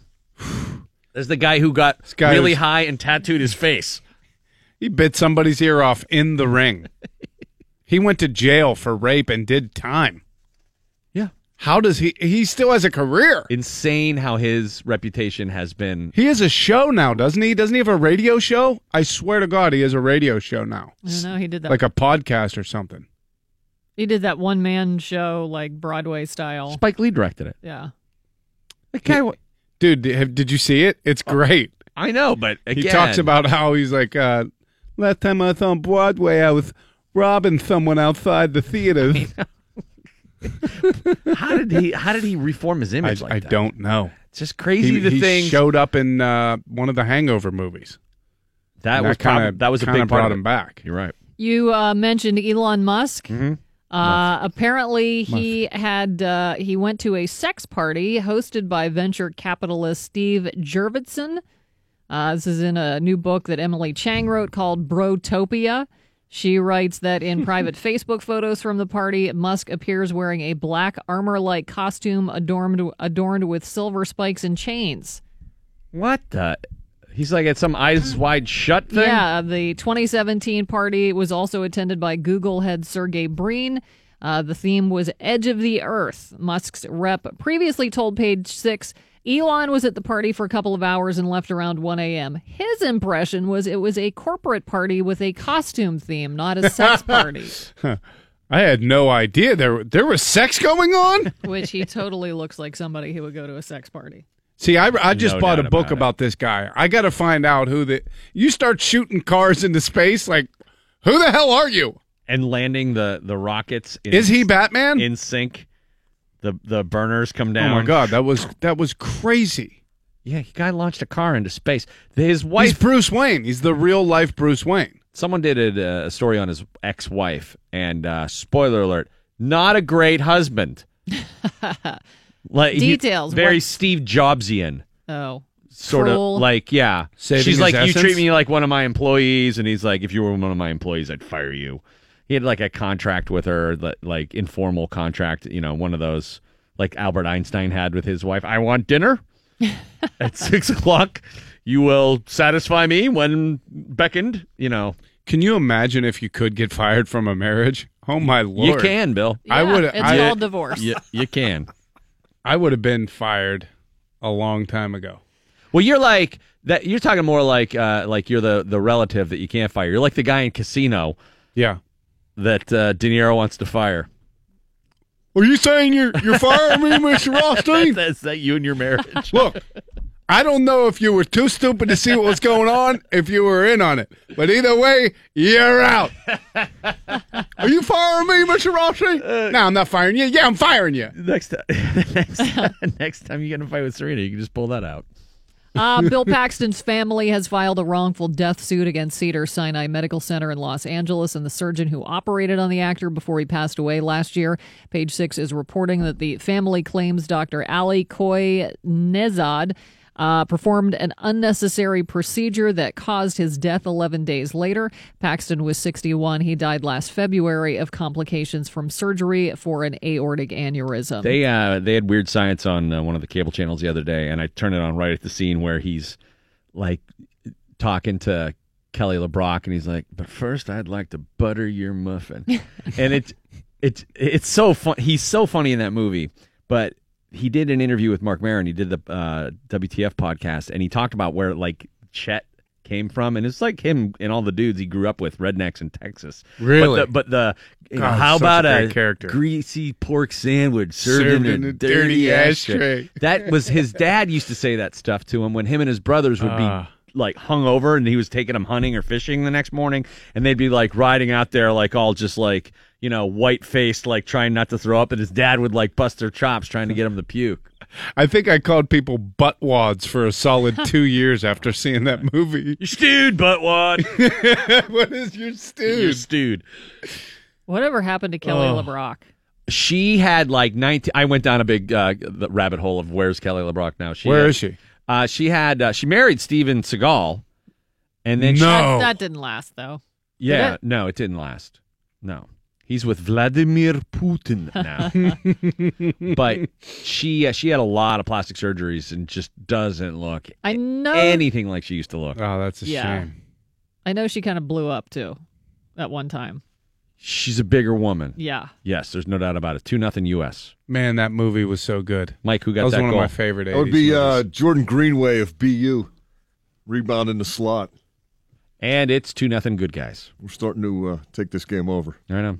Finally, tragedy has stuck, struck the Lynyrd Skynyrd family again. Lindsay Van Zant, the 35 year old daughter of singer Johnny Van Zant, died last month after a brief illness. So, seems like that circle of people is cursed Yeah. and just don't have good luck. Do you know there's a Ronnie Van Zant Memorial Park, and in the Ronnie Van Zant Memorial Park, there's a Ronnie Van Zant Memorial golf frisbee course. just how he would have wanted it. Give me back my frisbee. Uh, rain this afternoon, low 50s for the high. It's 42 at DVE. Well, being single on Valentine's Day can be a bummer. But there are benefits, supposedly, to being single the rest of the year, backed up by science. For some reason, this was printed in Business Insider. Because you have no business. Never mind. Wait Uh, a second.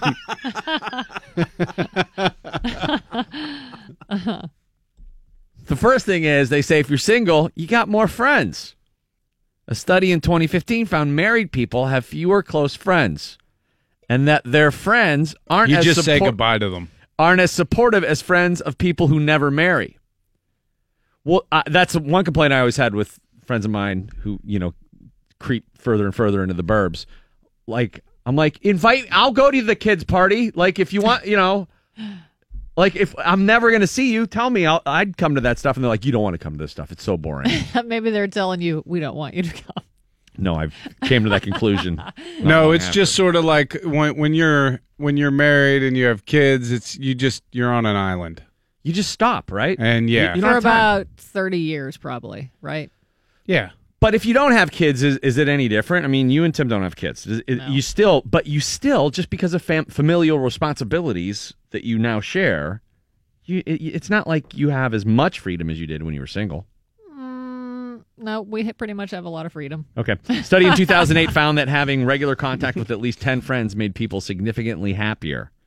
And family members don't really count. I do like seeing like some of my friends who don't get a hall pass very often. When they do, Oh, I they go love crazy. how oh, but just pedal to the metal, just vroom, their right Is that the Johnny. Walker? Let me get some of that. that was you. We get some more of that. sure, I'll eat that cookie. Nobody.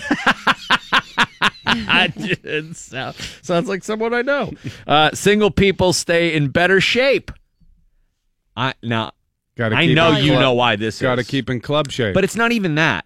I mean, it is definitely partly that. A study in 2004 showed single people exercise a lot more than married people do. Well, you have time to. Right. You have the free time. Right. Uh, and uh, uh, and you're you got to stay in game shape. I mean, married people you know, weigh five pounds more than single people do. But again, I would say this uh, applies to married people with kids. No, I think if, if you're, you're married and don't have kids, like I go to the gym if I wanted to anytime I want. Yeah, Tim still does a bunch of stuff. He plays hockey, Golf. He goes to summer camp, doesn't he? Yeah.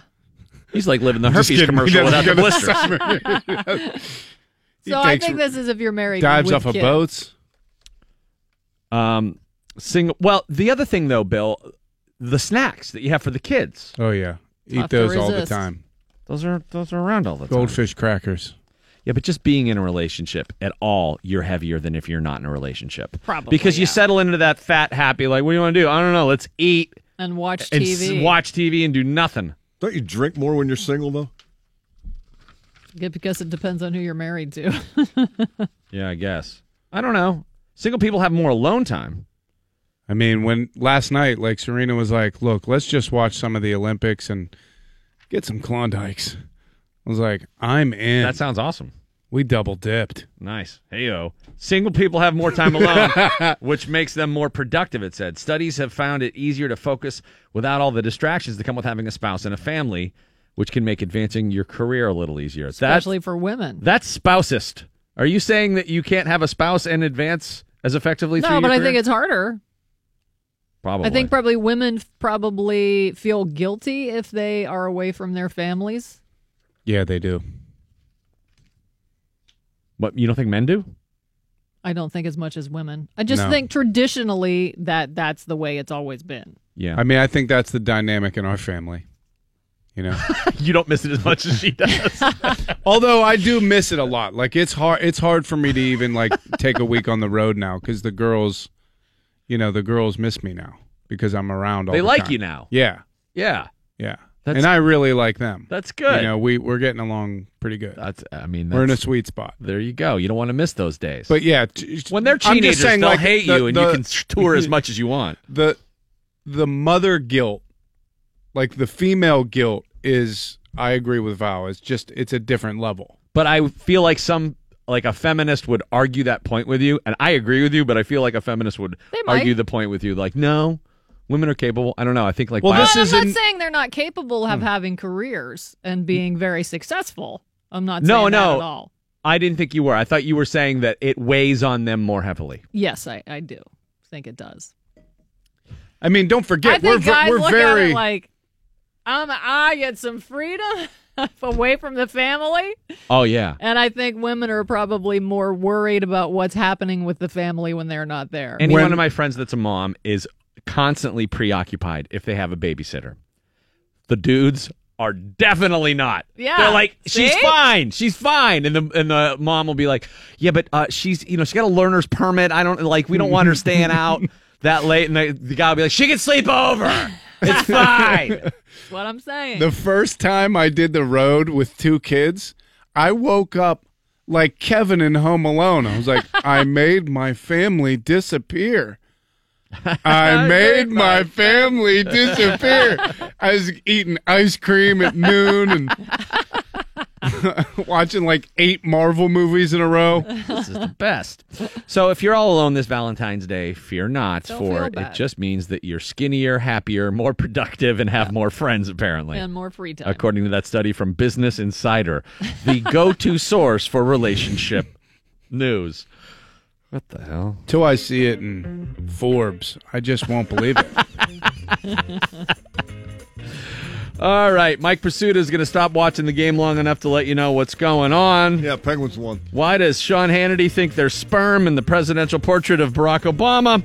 And uh, also, Phil Bourque. Wait, just on his copy? No. no, that would be a different president, I think. Uh, sports next. DVE. DVE Sports. Mike Prisuta with your sports right now on. DVE. Sports this hour brought to you by ChooseNissan.com. They're through two periods in South Korea. It's Team USA 2 and Slovenia nothing. Team USA getting goals from Brian O'Neill and Jordan Greenway.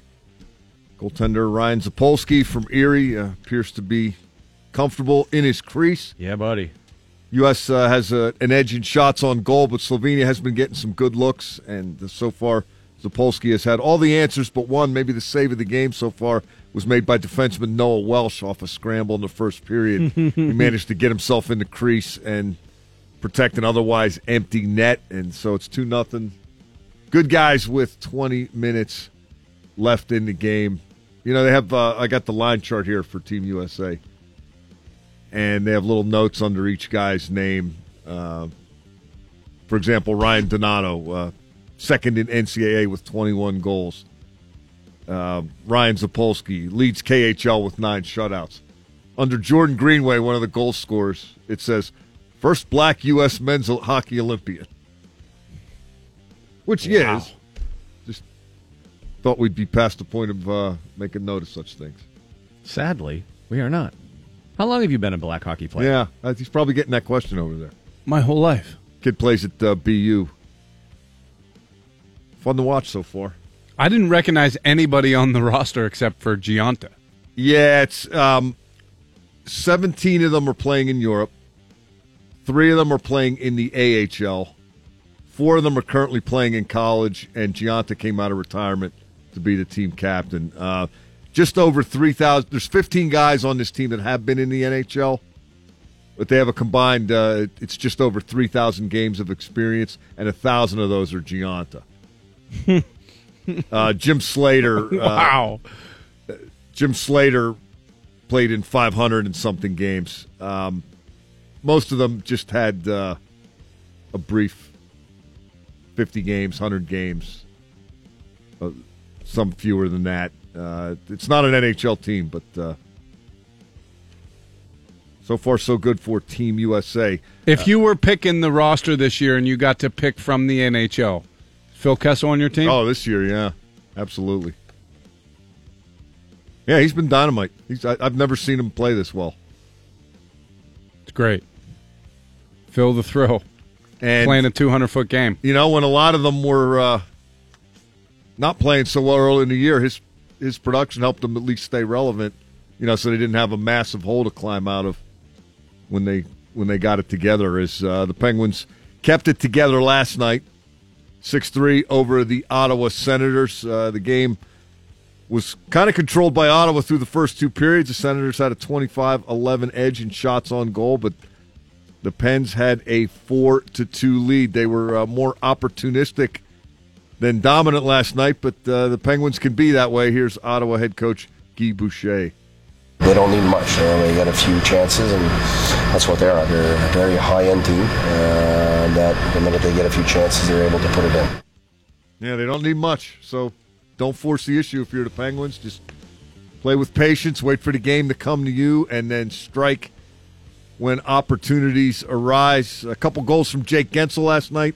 That was good to see. He had been struggling to consistently find the net over the last uh, 31 games, and the first two goals in the career of rookie Zach Aston Reese, who was appearing in his fifth game with the Penguins and continues to catch head coach Mike Sullivan's eye. I think he's getting better with every game that he plays. You know, he's uh, he, he's a really solid two-way player. You know, he's he's strong on the puck. He's good on the wall. He goes to the net. He has good awareness away from the puck. He's uh, sound defensively. We can use him killing penalties. Um, so yeah, I just think he's a good overall player. I think he's getting better and better with every game that he plays. He's he's getting a little bit more confidence. He's I think he's hanging on to pucks more uh, as he gets a little bit more confident. So uh, we've really liked every game that he's played. He seems to be getting better with each game he plays. So you know, because of that fact, his ice time's going to going to grow.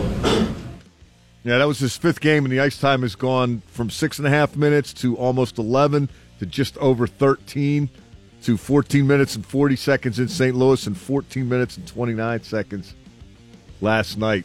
Uh, he he looks the part. He he has arrived as advertised. Two way guy who plays hard and plays uh, with some skill. And last night he started on the fourth line and uh, eventually found himself playing with Sidney Crosby. Crosby assisting on both of the goals scored by Aston Reese, and that is uh, one of the things that Zach Aston Reese has already adjusted to in his brief NHL tenure, playing with Sidney Crosby. It's pretty easy playing with him. Like you don't even really need to call for the puck; he just knows where you are, and um, just as long as you keep your feet moving and find open spots, he'll get you the puck. That's got to be awesome. That's one of the amazing things to me about the Penguins, the fluidity of the lineup, the combinations that Sully throws together throughout the course of a game, where you're just on the fourth line, then you're playing with the best player in the last decade. You know what though? He can, he can do that because he's got raw materials. Uh, they've done a great job for years in Wilkes-Barre. They do a good job of finding these guys. Zach Aston Reese was a college free agent last year. They're able to sign him. If you're going to trade draft picks a lot, and Jim Rutherford does that, you have to find a way to keep bringing young raw talent into the system, and they do that by signing college free agents. Those guys want to come here. It's working. They they they have uh, established a method of operation that works now and should help them sustain. Says a lot about the captain too that he's uh, able to play with these young guys.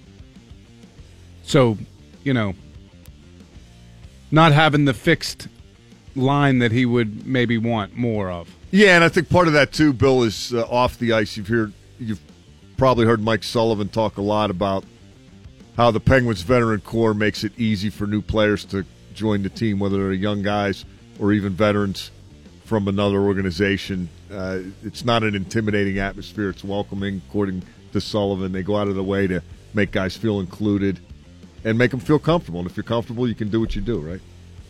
It's a little bit easier now that Kunitz and Dupuis aren't aren't on the pens anymore. Sid's two uh, security blankies. Pens host the Kings on Thursday night, the Maple Leafs on Saturday night. They are in Columbus on Sunday. Pitt loses to Boston College 81 to 58. Last night the Panthers fall to 8 and 19 overall, 0 and 14 in the ACC. And uh, today the first uh, pitchers and catchers official workout in Bradenton, Florida for the Pirates. Randy, I see you got your Bucks hat on today. I, I love uh, this is my favorite hat. You knew today was the big day. Yeah. Uh, Francisco Cervelli talking uh, with reporters yesterday in Bradenton. He's quoted in today's Post Gazette thusly, quote, We've got to move forward. We got new guys. This is not about one or two guys. We've got 25 men here who make a lot of things happen. This is a young team now. We are capable to do a lot of good things, man. We've got to start from now. The mentality has to be from day one. It's not, let's see what happens. We've got to get together and move forward. Yeah, look, I, I'm not rooting against the Pirates. I love I love the team. I, I don't hate think anybody's the, rooting I hate against the them, owner. Yeah. I don't think anybody I can't stand anything. the way he's manipulated and taken advantage of the situation this town gave him because we acted on good faith, and he is like going, "Well, that was your fault." Well, you, you got a Major League Baseball team. Do we? Yeah, well, they play in the major leagues. I no, I I see where you're coming from, but you, you can go to the games. You know, expectations beyond that, that's on you. That's the problem. I he's making me have to make the decision. Yeah, and he's banking on me loving baseball I, more. I'm, I love baseball. I'm in. Uh, there's too many people like me. I guess if there was only one place in town where you get Italian food and it sucked, but you loved Italian food, you'd still go three times a year. Or if half the Italian food that you got was really good. you know, you can go watch Kershaw. Yeah. I mean, no, that's true. Does that interest you? It, it does me. I mean, the division's gotten a lot better. There are, p- teams are signing guys. Cubs just went out and got Darvish. Baseball's too social. It's too much fun. Saturday night, Sunday afternoon. I know that's why I can't stand the owner because he's taking Yeah. advantage of that. It's driving me nuts. I mean, you know, you're not going to go down and see the Cubs on a Sunday afternoon and have a couple pops. Yeah, I probably am gonna. And I'll probably be surly about it. I just I have so many friends who are die just lifelong die hard Buckos. Like more like that's their number one team. Yep. Like not the Steelers, not the Penguins. They are they are Buckos fans. And you know, those people they're like you know they're like Trump supporters. They're not going anywhere. It doesn't matter what happens. They're on board for it. And that that part drives me nuts too. Like maybe they'll be better, Mike. Maybe they'll be Well, better. I mean, you know, it's going to be a younger team, and it's it's not completely without redeeming social value, but you, you just have this vibe, and accurately so, I think that even if they start to overachieve, they're not going to add to it at the deadline. No, I just see people and they're not going to keep these guys like Gerrit Cole developing, drafted. Now it's time to pay him, and they move him on and go That's to the next the young problem. guy. And I see people getting very excited about the prospects that they got from Yeah. Houston and the Cole trade specifically. But like that reminds me of that scene in Papillon where Steve McQueen is like he's been in that like French Guinea prison or whatever forever, like in a dirt bunker, and a cockroach comes in and he's thrilled to death that he can eat a cockroach. That's what it feels like to me. Everyone's like, "Oh yeah, Good reference. we got a cockroach." Did you see Papillon late night? No, I don't know why that. Because it just reminded me of a desperate person being so glad for anything, scraps. You know. And you know, so what's the hope that this young team, bunch of guys catch fire all at once, and you win for one year before you get rid of all of them? It's starting to feel like the, the Pirates are a really good farm system for the rest of the league. Yeah, I had, They get- bring these guys up to a certain maturation, and just when they're ready Oh, to yeah. pop, they get plucked. I mean, I think McCutchen is on the downside. Yeah. Good time to get rid of him, quite honestly. Gerrit Cole, it's 50 50 whether he's ever going to live up to what he's supposed to be. But if you're going to get rid of those guys and move that salary, go get Yu Darvish, go Get- get, Arrieta. right. Give me a real player. That's- Don't get five nobodies and say, yeah, three of them might be good. That's the problem. And if they do get good, then we're going to get rid of them. That's the, the vicious cycle they're in. I that that was Yep. well stated. I just drove past PNC Park the other night when I was leaving that concert and like looking over there, and it's so awesome. It's so beautiful. You're like going across Fort Duquesne Boulevard, looking across the river at that place, and it's it's it's perfect. Yeah, it's very nice. and God, it pisses me off that But there's got to be something better about going in there than being able to see the bridges. exactly. You know, I want to see some baseball. There's How's that beard feel, beer. Borky? Enjoy your beard, buddy. Forty-eight hours. That thing's coming. Well, you got like a little more now. You got about fifty-eight. But Dead still. beard walking. Dead beard growing. Today. It's the DVE Morning Show. 102.5 WDVE Pittsburgh. It's uh it's time for hockey talk. And this is to rock. This is gonna rock. There's no one finer than the old two-niner. Master of the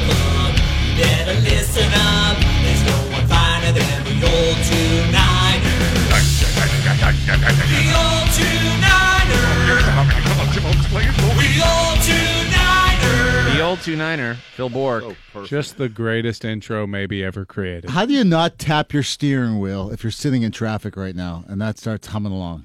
Chip ought to make uh, you might make a whole song out of that, Chip. Wow. I bet they play it on DVE if you made the extended version. Should play it at PPG. Definitely. That could be the goal song. The old two Niners. Yeah, that rocks. Hey? no.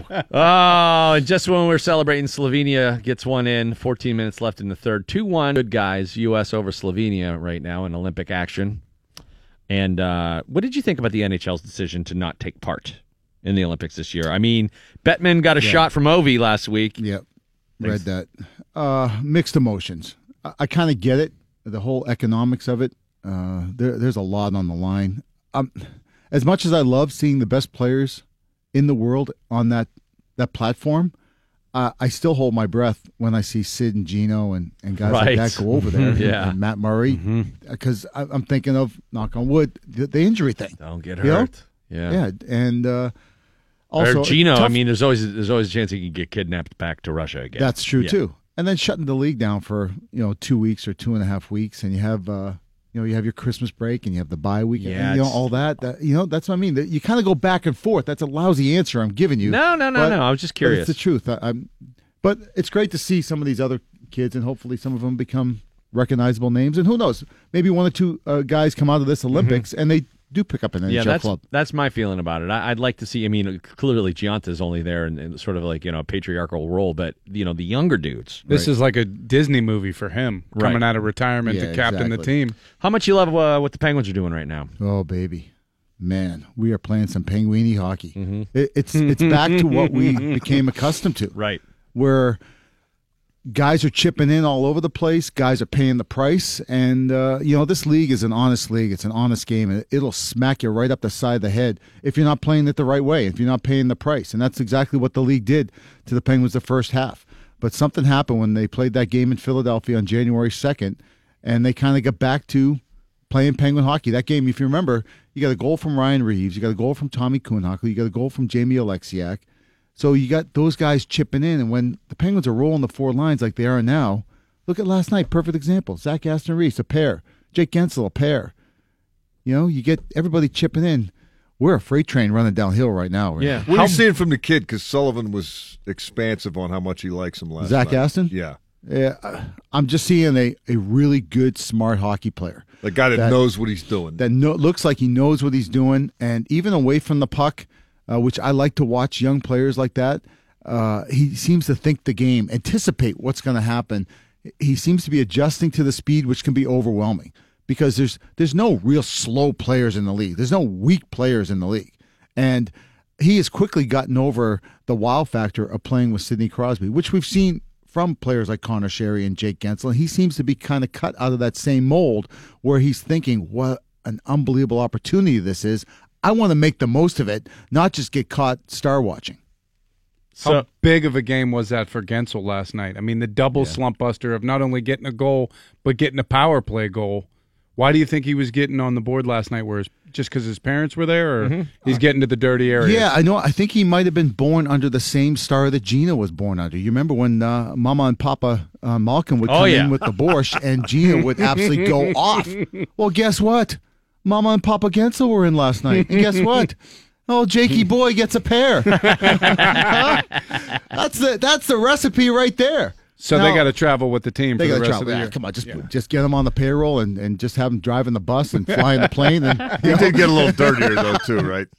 Who, Jake? Yeah. Oh yeah, yeah. Don't underestimate his dimensions. He went to the net a He went more. to the net, and he is a son of a you know what to play against because he, he's just scrappy do man. Wiry. He's- He he is wiry, and he's tough to knock off the puck. And he's one of those guys where you know he's right up there. He might be third on the team in hits. Like he's right up there. And I, I like the way Mike Sullivan uses Conor Sheary kind of the same way. When you're going, you're going to the penthouse, kid. If you're not going, I'm going to kind of drop you down. It's a kind of a He nonverbal buttons. message. Well, even the Yeah. St. Louis he only played nine minutes, right? He- Exactly. He, pushes these guys' buttons, Right. and it every time they respond. It doesn't have to, Mikey. It doesn't have to be a yelling, screaming. It doesn't have to be a verbal uh, tirade. Sometimes it could just be a subtle thing of grab a little sit, a little city do right over here, and you know that's all a player needs sometimes. Did it to Ian that- Cole. He did it to Ian Cole. He's done it to a bunch of players. He, uh, you know, the the interview that uh, Mackey had with him, the Post Gazette, was was uh, illuminating. It seems to me that he has a coaching style that, unlike Bylsma, Bylsma couldn't go back. You know, like once he ha- once they got to a certain level, he couldn't go back. Uh, to all of a sudden now he's going to be a hard ass. but Sullivan has kind of maintained that status quo so that he is not in danger of losing the room to a personality change. You are so bang on. And this is what I personally, and just in my own thoughts, have been hoping for because I think Dan is a good coach. I think Mike Johnston could have been a good coach too. But when they came here, they were wishy washy in the beginning, kind of letting the players do their own thing because they didn't want to ruffle any feathers. Mm-hmm. But Mike Sullivan came in, and from day one, this is the way it's going to be. And there was a little pushback, and I'm sure players were rolling their eyes, going, What the holy Moses is going on here? but guess what?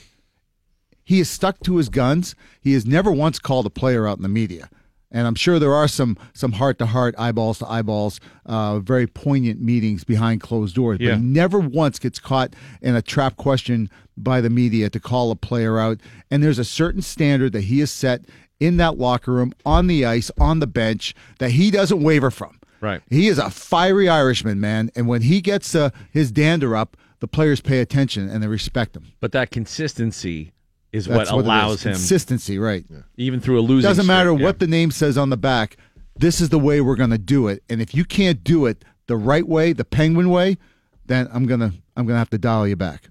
And that was a little of that was circumstantial because with Bylsma, he's replacing Therrien, who they all hated to the point that Fair they enough. shut down and No, stopped. trying- Mikey, that's a good so point. he had to be the good cop. Yep. Then you win the cup. Right. So all right, now how are you going to be something different? Like, Well, and that's then that's just it. His starting point. that that Right. uh, approach outlasted its effectiveness. Right. So now you need the bad That's cop a really to come good in. point. No, you're it- yeah because because Therrien kind of got to that point where he was so abrasive that guys needed Yeah. the polar Oh, they were- opposite. they were- they got that with Disco. They were right? quitting on him individually and collectively. Yeah, but he just let it go too long. When it started to unravel and the and the kind of the inmates were running the asylum, so to speak, he he didn't put the foot down, and it got worse and worse. And then when he f- finally finally uh, finally tried to put the foot down, then the guys there was there was a friction, and he never was able to recover But from that. uh, to me, Sullivan, he's such a psychologist.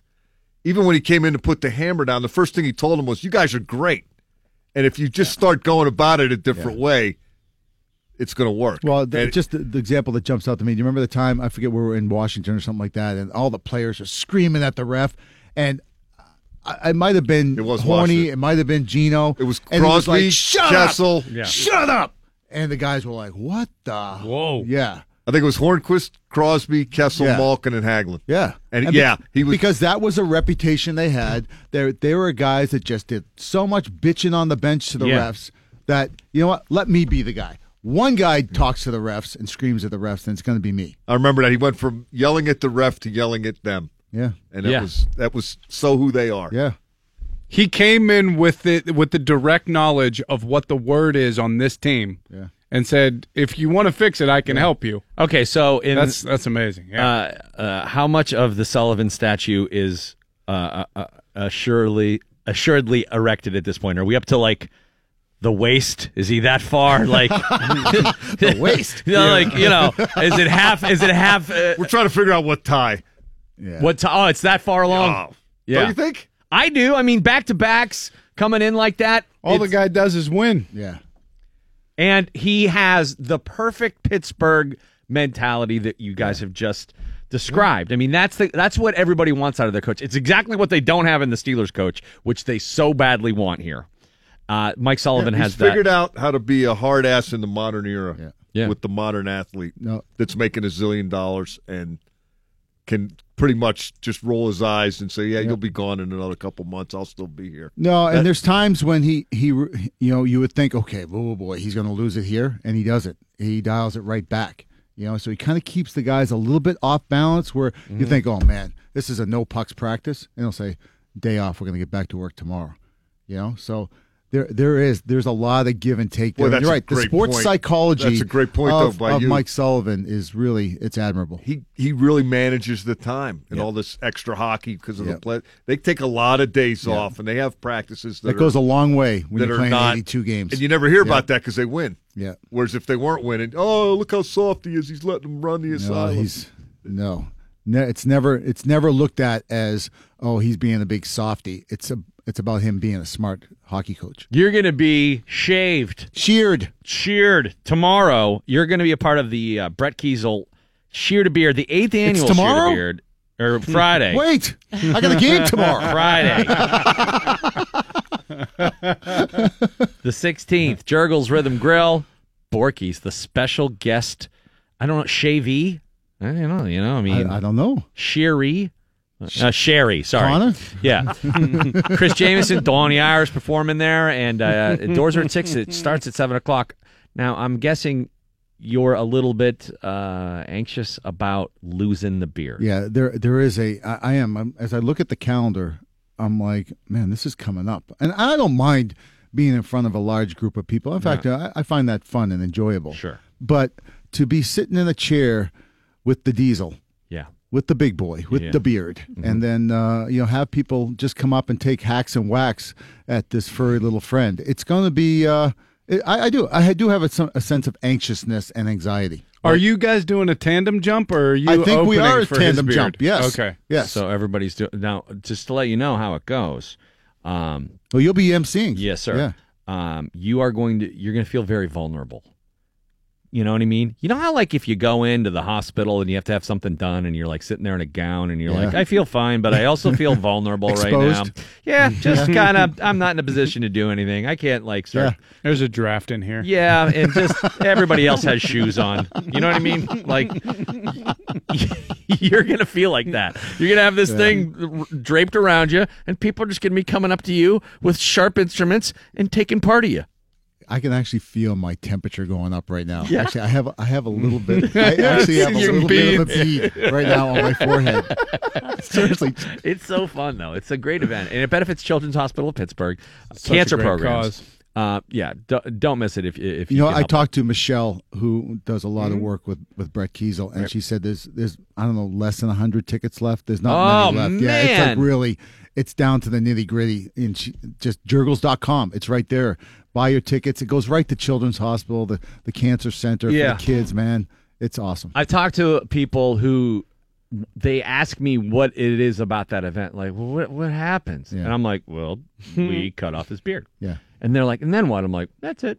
And uh, but it's but it's like a lot of superstar celebrity, you know, Pittsburgh. Uh, Best shavers. yeah, like it's They announce these guys. They come out on Yeah. the stage to a hero's ovation. and you're right there. You're right next You're to right on uh, top of them. who- whomever might get the uh, the nod from uh, Brett the Diesel Keisel or the old two niner. So it's it's like nothing else that you will go to. It's so unique.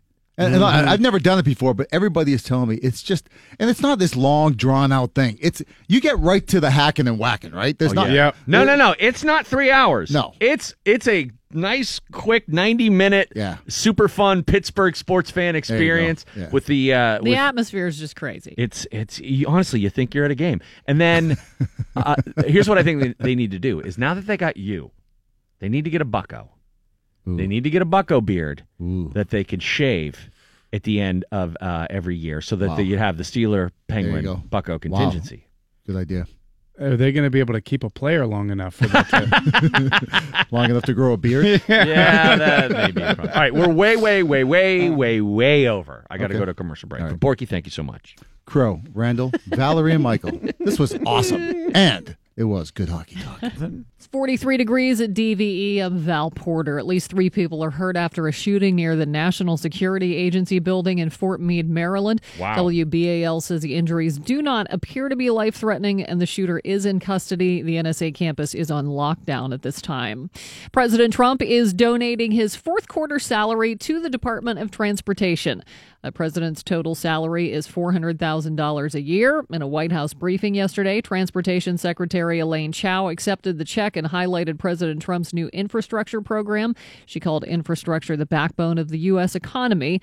Plan calls for a $200 billion investment from the federal government. White House is hoping that will spur more than a trillion dollars worth of infrastructure work through state and private partnerships. Conservationists say the Hays bald eagles have laid their first egg of the season. there it is. Yeah, Audubon Society of Western Pennsylvania officials say the eagles typically lay eggs every two to four days and take turns in the nest, so the egg is never left alone. Those eagles were spotted in their nest along the Mon River yesterday morning. Are the birthing videos up? Uh, I think the camera probably is up. Very nice. That's not creepy, right? Birthing videos. Just watching a bald eagle hatch. Uh, Nadine's gonna have special omelets this week on the south side. According to a new survey, many people in Colorado want weed for Valentine's Day. Of course, women there, you know, overwhelmingly would rather have flowers, but 8% admitted they are on the lookout for a bouquet of maybe purple kush. And along with candies like chocolate covered strawberries and candy bars, 7% say they would like some edibles this year for Valentine's Day. Yeah, that'd be really nice. Randy, I know this doesn't apply to you, but scientists have figured out why people don't like new music once they get older. Researchers studied what music people listen to on streaming services and found that we gravitate toward the type of music and the songs that were big when we were in middle and high school. They found that the average woman's musical tastes get locked in between the ages of 11 and 14. For men, it's ages 13 to 16. Then you have another quick period in your early 20s where your musical tastes grow a little bit and you want to experience some new stuff, but it's only about half as influential on your life as that period in your earlier teens. But that's pretty much when your musical tastes are set in stone. The one example they gave was the song Creep by Radiohead. It's the 164th most popular song for men who are 38 right now, but it's not even in the top 300 for anyone 10 years older or 10 years younger. So it yeah, helped. you had to be in a certain spot when that came out. Yeah, I I don't know. I love that song. well, you're 38. 38. I think- so that holds up. I don't know what to think about that. I think people just I don't know. I think most people don't like care about anything they don't hear after the age of 20. Like most people. Yeah. I think I was ruined musically because I was going through Pittsburgh public schools and desperately trying to assimilate. So now all I listen to is Keith Sweat. and that's not relatable to anyone outside of my exact school district. So, some people um they will get into new music they like that sounds a lot like the old music. Look, look everyone loves Greta Van Fleet. They sound Yeah, like Led Zeppelin. like that Zeppelin. song, I mean, it sounds so much like a Zeppelin tune. I can't get over it. Yeah, and I think like the Avett brothers have like that band Dylan-y kind of era mm-hmm. quality to it, which is like relatable. So as long as stuff like it really shows it wears its influences on its sleeves, it's got a shot. It's the innovative stuff that people have a harder time digesting. Ex- you know, like Nathaniel Rateliff in the Night Sweats. People love that because it's like relatable, accessible, sounds like stuff they already know. They feel like they know it. But if you listen to, you know, uh, I don't know, Arcade Fire, that might not, not sound as great. And there are certainly way more avant-garde examples I could cite. But Well, that well, that's why people love Timberlake so much because he reminds them of Right. MJ. You know, it's that dance music, it's that party party pop that people love, and a lot of people look at him and say, "Wow, he really co-opted the culture there." yes, exactly. Finally, Gene Simmons' next book is going to focus on rock and roll's infamous 27 Club of musicians who died at the age of 27. The text is aptly titled 27, The Legend and Mythology of the 27 Club, and is scheduled for an August 14th release. In the book, the Kiss Basis will examine the sex, drugs, drink, and rock and roll lifestyles of some of rock's biggest names, including Jimi Hendrix, Jim Morrison, Janis Joplin, Brian Jones, Kurt Cobain, Amy Winehouse, and others. Interesting how much Clapton cites his friendship with Hendrix in that documentary. You know, we've been talking a lot about the Clapton documentary, but uh, just hearing about Hendrix off the stage was pretty interesting. Yeah. Uh, rain this afternoon. Temperatures in the low 50s today. It's 43 at. DVE. Well, yeah, it's the Olympics. Sure, everyone's watching what's going on in Pyongyang, but did you know that you could take part in some of the most significant Olympic Games by being a part of the Pittsburgh Polar Plunge? Yes, that's right, benefiting Special Olympics of Pennsylvania and here to represent Special Olympians from uh, Pennsylvania, from Fayette County, Zachary Williams, ladies and gentlemen. Give it up for Zach. How are you, buddy? Good to see you. Good to see you guys too. Thanks for making it in here today. You're very welcome. Yeah, How do you like the radio station con- uh, the, the setup here? Pretty cool. Pretty cool, yes. Yeah, but you're a veteran. You've been He's a around. decorated medalist. You're a decorated Yeah. medalist. You, Yeah. You've done media before, right? A lo- A lot, yes. Yeah, exactly. So, all right, you are uh, are, are joined uh, by Chief Schubert, who is here, of course, from the Pittsburgh Bureau of Police. He is uh, a as an important of a cog as there is in the Pittsburgh Polar Plunge. Chief Schubert, great to see you. Uh, our friend Jessica DeVito is here too from Special Olympics. So, first uh, things first, uh, Chief Schubert. law enforcement from Western PA comes together, and it's uh really kind of like all over Pennsylvania for this event. And how, what do you have an idea of what the total is of how much you guys have raised through the years? Uh, oh, over the years, we since 2010. For the Pittsburgh Polar Plunge? uh, Well, all over is probably millions. Pittsburgh Polar Plunge is about two million almost. I would say we're close to three. That's three. awesome. See? And this every year, it, the the the, it, the event morphs a little bit. It's a little. It's been a little different. We made improvements. There's things that we used to do. You don't. You don't do the 24 hour super plunge We, anymore. we switched it to 12. right. So explain what that is for people who don't know. So everybody who uh, who wants to do it raises a, a minimum of twenty five hundred dollars, and they commit to jumping into the ice cold water uh, two times an hour for twelve hours, and it's just to show our dedication and uh, and our support for for the athletes like Zach here, Mhm. and uh, and our commitment to to them that we want to uh, help as much as we can and be we become friends Yeah. uh, with the athletes. Yeah. Well, Zach, uh, you know, uh, I'm guessing you're not jumping in, right? I am actually. You are going to jump in. Oh man, you are brave. Randy, this is my fourth year. Come on. Wow. I can't do it. I got a thing on my arm here. I'm recovering. You can go in up to that arm. No, I mean that's you know you could point that out or not. You know, wrap it up. Knee deep. That's right. But uh, how how cold is it when you jump in? Let the people know what they're in for. That they're going to be jumping. It's probably below zero, but one time we were lucky to have warm weather in there. Yeah, but you almost don't want warm weather in that river, do you? No. Well, what's the ju- Jessica? What's the jump setup this year? The jump setup. So we will be at Heinz Field again. All right. February 24th, and we are welcoming hopefully 900 plungers. Oh my lord! Is that a record? year. We want it to be a record, Oh. so we're we're pushing. That is a so lot. definitely, we we will welcome 900 plungers. Uh, Art Rooney Avenue will be set up with all kinds of activities. Yeah. and uh, It's like a little Mardi Gras looking area there. But before there's like bands playing and there's Oh, yeah. music. It's so much fun. Yeah, we're gonna have a great time. We we have some new partners this year. Alpha Entertainment will be there, so there'll be family friendly activities for uh, people to come down and participate. Free food, all kinds of fun things happening. So right after that, we start the plunge and you know head right into the river and uh, get a plunging. And so, all right, uh, there's there's a ton uh, to do down there. Now, if you want to take part in this, but you don't want to jump, say you want to be a part of it and you want to support it, what's the best way to do that? You can register to be a two chicken. ah, there's a two chicken button. I like There's that. a two chicken button. What- So it's it's it's you can be part of a team and still take part of all of the activities that are there Okay. and um, come down and support the athletes. So you can participate as a two chicken. Spectators are free. so if you want to come down and just cheer on your friends, take pictures of, you know, to hold over their heads for years to come, you can also do that. So. Chief Schubert, you can speak to how important it is to raise this money for Special Olympics, what it means to the athletes, and the impact it has on the games. It, it, it really does. I mean, there's so much um, with our involvement with Special Olympics, not just in, in, in Western Pennsylvania, but all across the state. Uh, you go and you hand out medals, and you really see, like, like Zach and the other athletes, the love they have, the passion they Yeah. have for doing things that uh, that make them happy, Mhm. and we all want the same things in in life. So we see that, and it just we embrace it, and it helps us uh, to want to do more.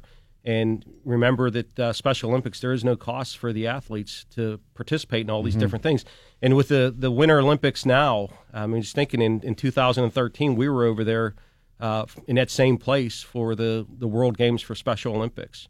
So it's pretty cool that it's going on there now. Well, Zach, what now you got some medals on right now? What what Yeah, did what's you- your sport, What did you medal in here? What do we what do we sport? I sporting? did basketball and swimming and then what was the- and I do basketball, swimming. There in between swimming and track and field, they run at the same time. I do swimming Okay. though.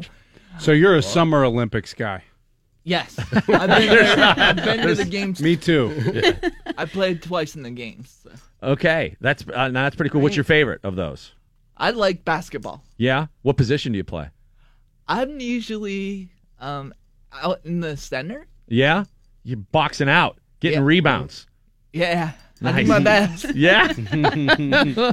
All right. Well, we're gonna be. I mean, I, I'm gonna be boxing out. There's no way I'm jumping in this time. I, I've jumped a bunch of times. I can't do it this time. I want to, but I can assure you that when you do jump, you will feel great. It is the funnest day. You guys have both done it, Oh, Val yeah. and Bill. Oh, yeah. It's tremendous. Yeah, the, I'm, a, the, The rush. worst part is the anxiety of Yeah. b- before you jump of how bad is it going to be, and it's never as nearly as bad as you think it is. Uh, Chief Schubert, the Mm-hmm. law enforcement torch run. I mean, you really get uh, guys involved here. How many officers are involved typically? Uh, there, I mean, there are hundreds will will be plunging for this, uh, and there's like I said, they go out, they pass out medals, they do the polar plunge, they play basketball against uh, the Special Olympics teams. You know, we do the uh, tip a cop. There's so many different things that we're involved Uh-huh. with. Like I said, once you once you meet the athletes, I mean, just looking at, at Zach here, and you become friends. With How can him. you not love Zach? I know he's cool as heck, you know, and and, uh, and they always beat our butts in basketball. Too. Yeah. what, what can you give somebody a tip? Like if somebody's listening, they want to form a team. Like what's something that they might not think of? Uh, obviously, you want to try to bring a change of clothes, but when you get down there, just some of the logistics. Like, do, do, is there a place for somebody to get changed after they jump in? Yes. So if they want to uh, form a team, they can go to pittsburghplunge.org and, and form a team, or they can come down that day and and uh, and we'll welcome them. There's free parking at Lot One uh, on the North Shore.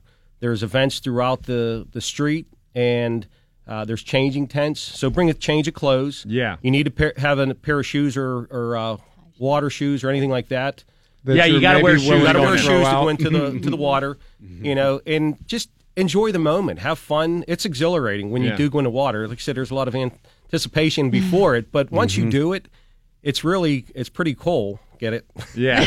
but you know, but I guarantee, even if you just come down and watch, just see what we're doing, see see what's going on, and uh, I guarantee you'll you'll want to plunge. You know- go ahead, Valerie. The one thing about this plunge is you're not jumping off a dock. You're wading in. So uh, some people are like, I don't want to go jump off this. You know, you can wade in slowly Yeah. up to your knees and Look, and you we'll, can get in on we'll it that offer way. this promise too. If, if you're afraid and you want to come down and try it, I'll I'll walk in with you. I don't care what You wave you're stand in. in the water the whole I'll, time, don't I'll, you? I'll, I'll hold your hand and walk in with Yeah, you. you if get need an be. escort by the chief of police for crying out loud. but you know, that's the thing. You you're an important guy. You got a lot of stuff going on right now, and you've only uh, seemed to take on more and more responsibility professionally. Yet, I think I see you doing even more with Special Olympics throughout the year.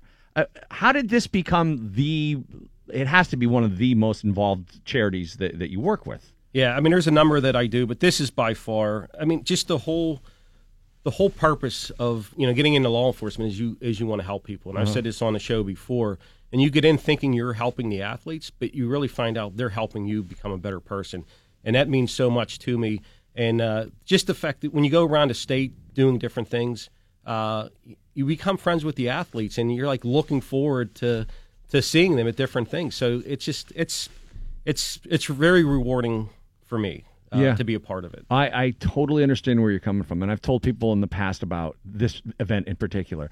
If you're one of those people who is swearing, I'm gonna be on my phone less, I'm gonna get off social media, I'm not gonna do that stuff. If you want a, a quick fix to not be as self-involved as you maybe have become in your day-to-day, uh, uh, you know, just being on the damn internet and everything. This will make you feel better about everything in one Just shot in afternoon. the arm, You'll sure. automatically feel like, okay, there was a good reset.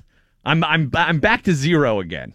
Uh, and it's uh, very simple. Once again, the website that they can go to, pittsburghplunge.org, Jess? Yes. Okay. Anything else that we need to uh, get out to the people? February 24th, and please register. Are you psyched, Zach? I'm very psyched. Yeah. Cool. ready to go. I'm Oh, ready. It's going to be cold. All right. Well, thanks for thanks for coming in once again. You got the cool uh, polar plunge gear. That's the other thing. There's cool T-shirts and stuff like that too. Mhm. And your mom's got one on too. Looking good. All right, buddy. You ready to go? I'm ready, ready. Thanks for having me. Okay, well, I'm going to go to break here. I'm going to do the commercial. We're going to come back and tell people some bad news about the U.S. hockey team. They ended up blowing it there at the at the very end, unfortunately. Uh, so Michael will uh, tell you all about that. Thanks so much, Jessica DeVito, Chief Schubert. Thanks for being here, and most of all, thanks to you, Zach. and we'll see you in a couple weeks. All right. All right, buddy. DVE Sports. Mike Prisuta with your sports right now on the DVE Morning Show, and boy, did our guys blow it. Yeah, the uh, Slovenians turned out to be slow starters but fast finishers. They got an extra attacker goal late in the third and a goal in three on three overtime. Late overtime. in the third, six seconds. I That's was, almost as late as he can get. I thought it was a minute six. It just said six seconds on the screen. I was watching it in real time. Oh, really? Yeah, six point four seconds. Well, that's even more uh, disappointing. Three two Slovenia. Uh, Slovakia beat the Olympic athletes from Russia three to two. The U.S. plays Slovakia on Friday. There's a three game preliminary round, and that is used to determine seeding for the qualification round. There's 12 teams in this tournament. Four teams get a bye after the preliminary round. I'm not sure if it's the four group winners or the four best teams. Information on this is a little sketchy, or at least uh, my ability to find it is a little sketchy. I do know that you get one point for a tie. Slovenia gets two points for the overtime win. If you win a game in regulation, you get three points. So that's where we are. Mm-hmm. I got to see that third period again. I didn't see as much of it as I wanted to. Uh, looked good in the first two periods. I was encouraged. Yeah, they did, generating a lot of chances. Seemed to be controlling the game, but uh, you got to play 60 even in South Korea. Hopefully, lesson learned for Team USA.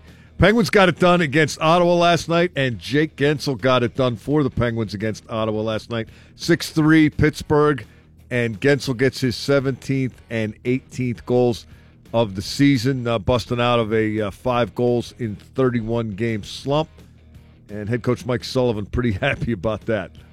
Yeah, I'm thrilled for him because it's uh, you know I know he's I know he's working hard. He's trying. He's uh, you know so for him to score two tonight, I think should give him a big boost of confidence. He's he's an important player for us. You know he helps us create the balance uh, that we're looking for through our lineup. You know we can use him on the first power play, but we can also use him on the second one. You know he's another one of those versatile guys, but. I know he's been pressing a little bit to score some goals, so you know hopefully he gets a couple tonight. Uh, he got one a couple of games ago. There- There'll be a little bit more consistency there, but it certainly should give him a boost of confidence. I thought he had one of one of one of his stronger games within the last month or so. Rookie Zach Aston Reese uh, had a pair of goals, his first and second of the career of Zach Aston Reese. Mike Sullivan uh, has liked what he's seen from Aston Reese as he continues adjusting to life in the NHL. Five games in, uh, the first goal certainly a milestone goal, and hopefully something that uh, Zach Aston Reese can build on. It was pretty special. Uh, it was just almost like a release. It was just really exciting. The second one came into an empty net. Uh, did you see the highlight of the Evgeny Malkin goal?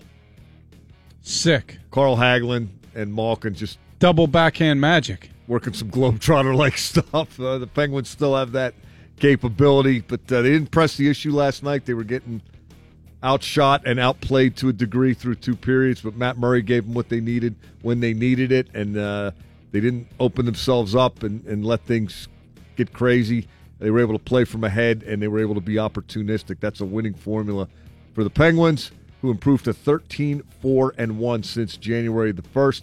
They're three points behind Washington for first place in the Metropolitan Division. Uh, the Caps losing in overtime on the road last night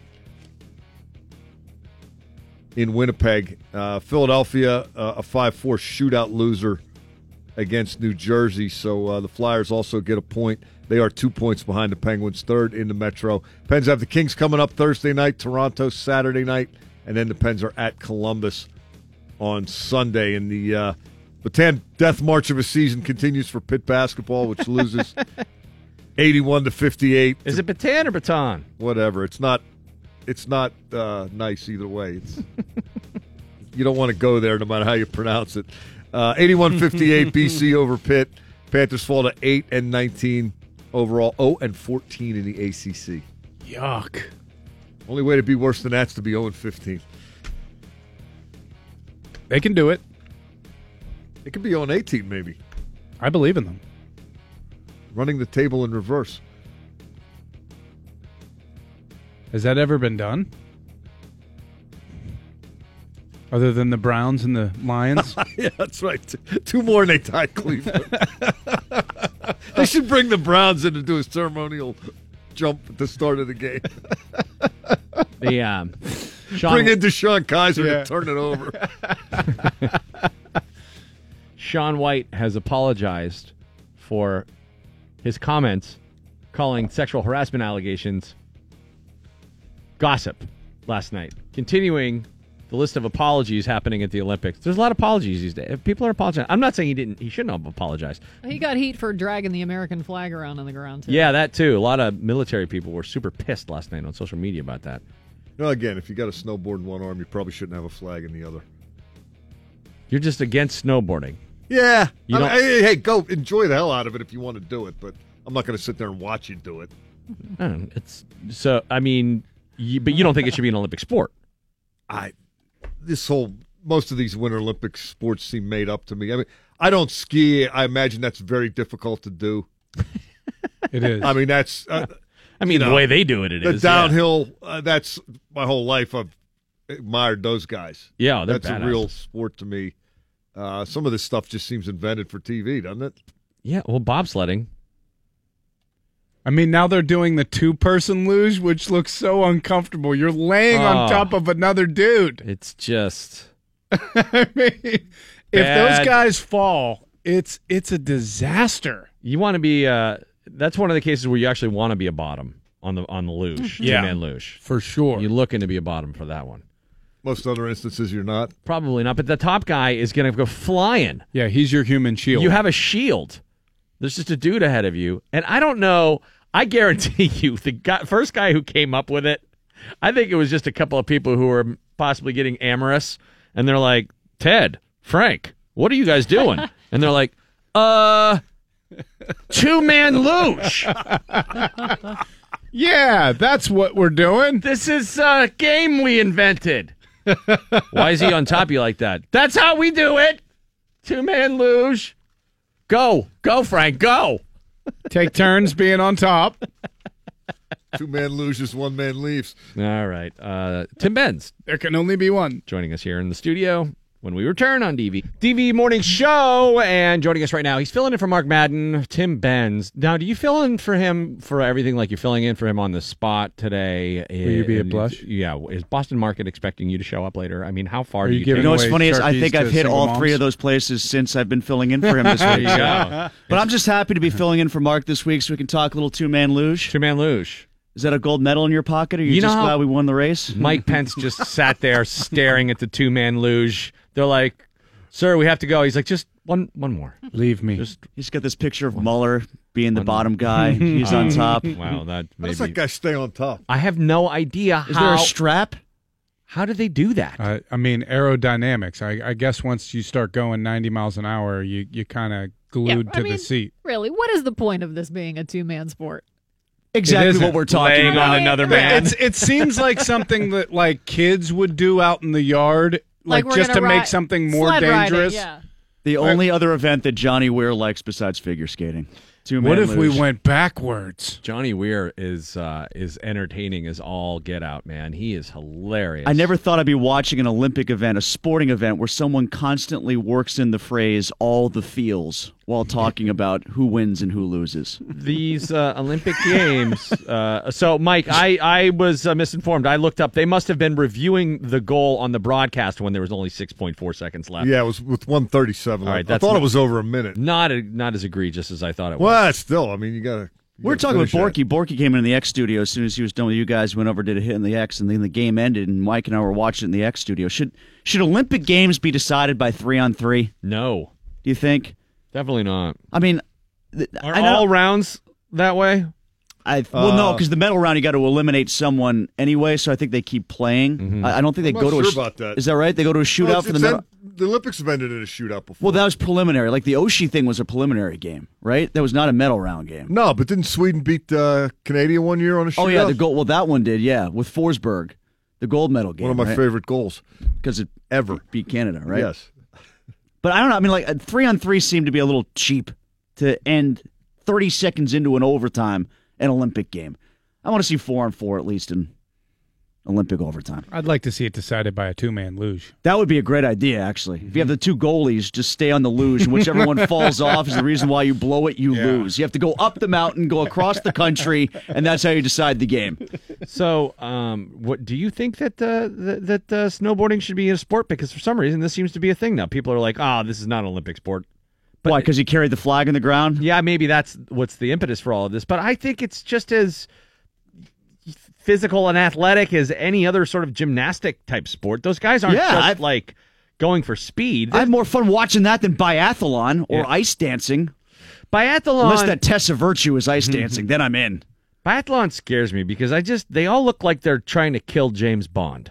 I was just going to say that. Everybody's a James Bond bad guy. Yeah, they're all Rutger Hauer, like to me, and it looks like they're just going to try and kill somebody. They If should have to go off a cliff and then pull a parachute.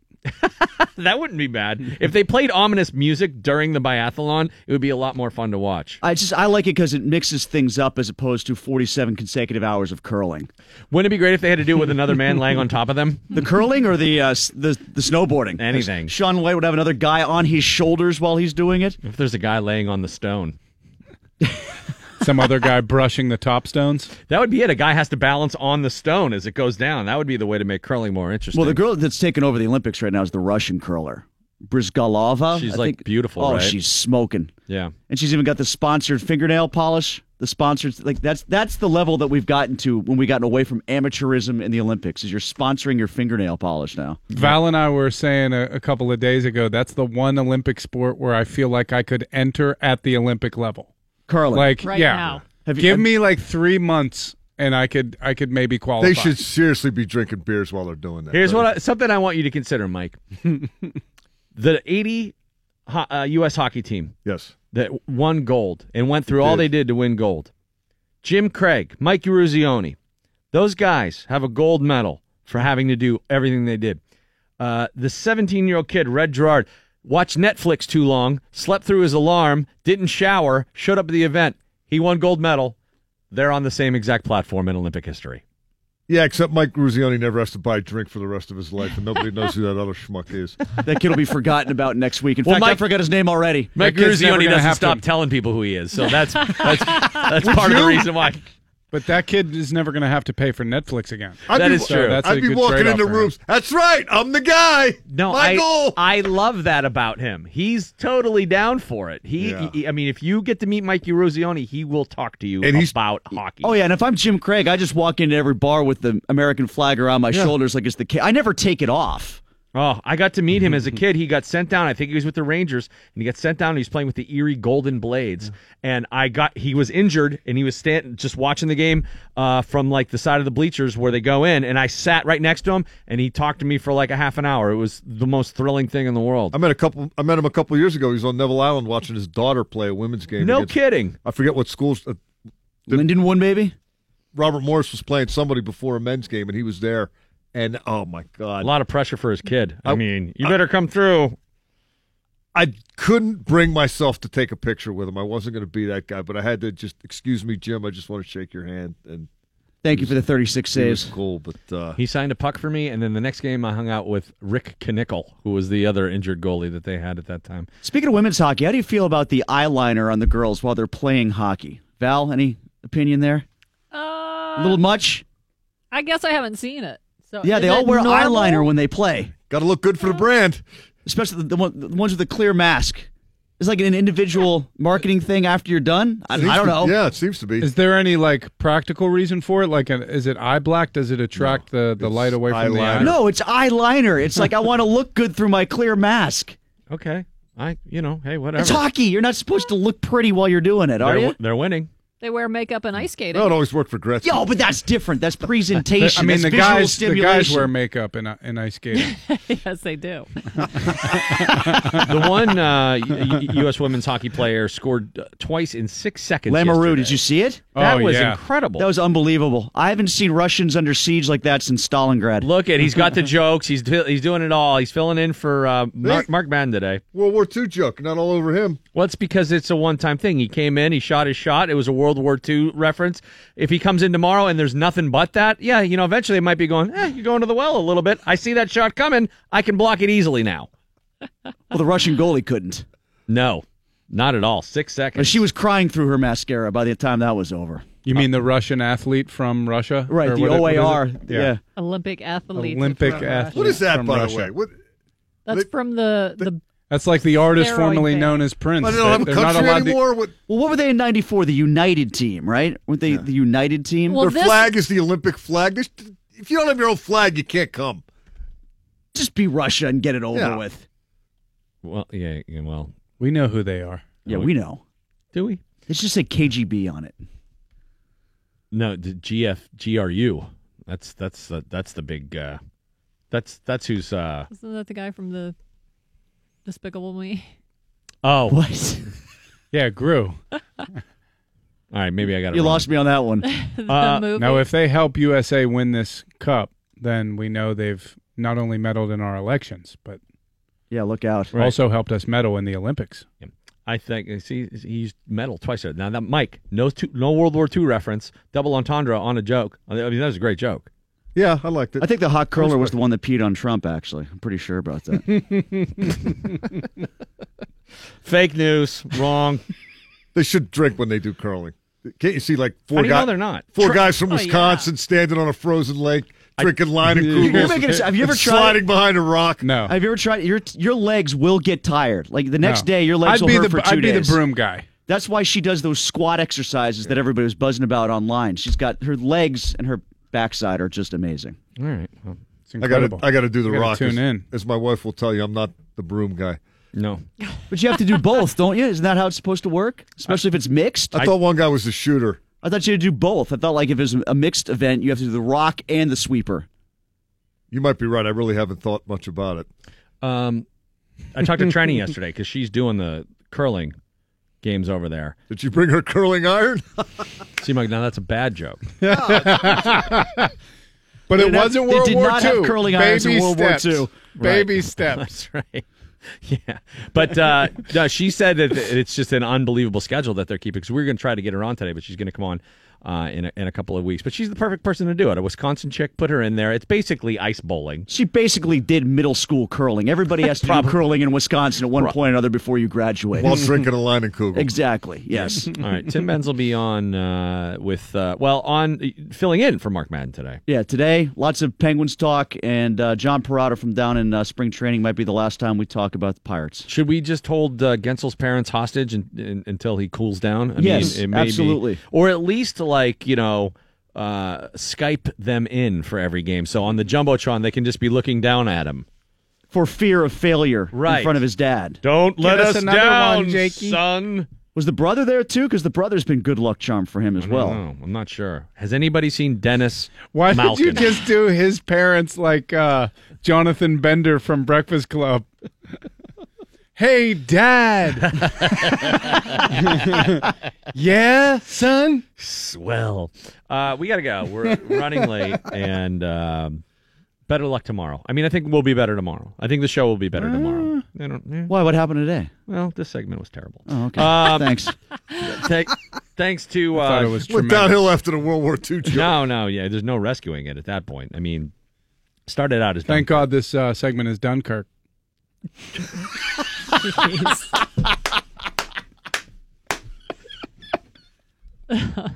All right. Oh, pick that mic up and drop it, son. Thanks, Dad. Full circle. Uh, all right. There's no point in me saying anything else. I'm finished. You stay classy, Pittsburgh. Don't touch your face. Hey, got him tight, Pittsburgh all day, baby. For now, you guys call me Ronald. Would you not eat my pants? Ronald.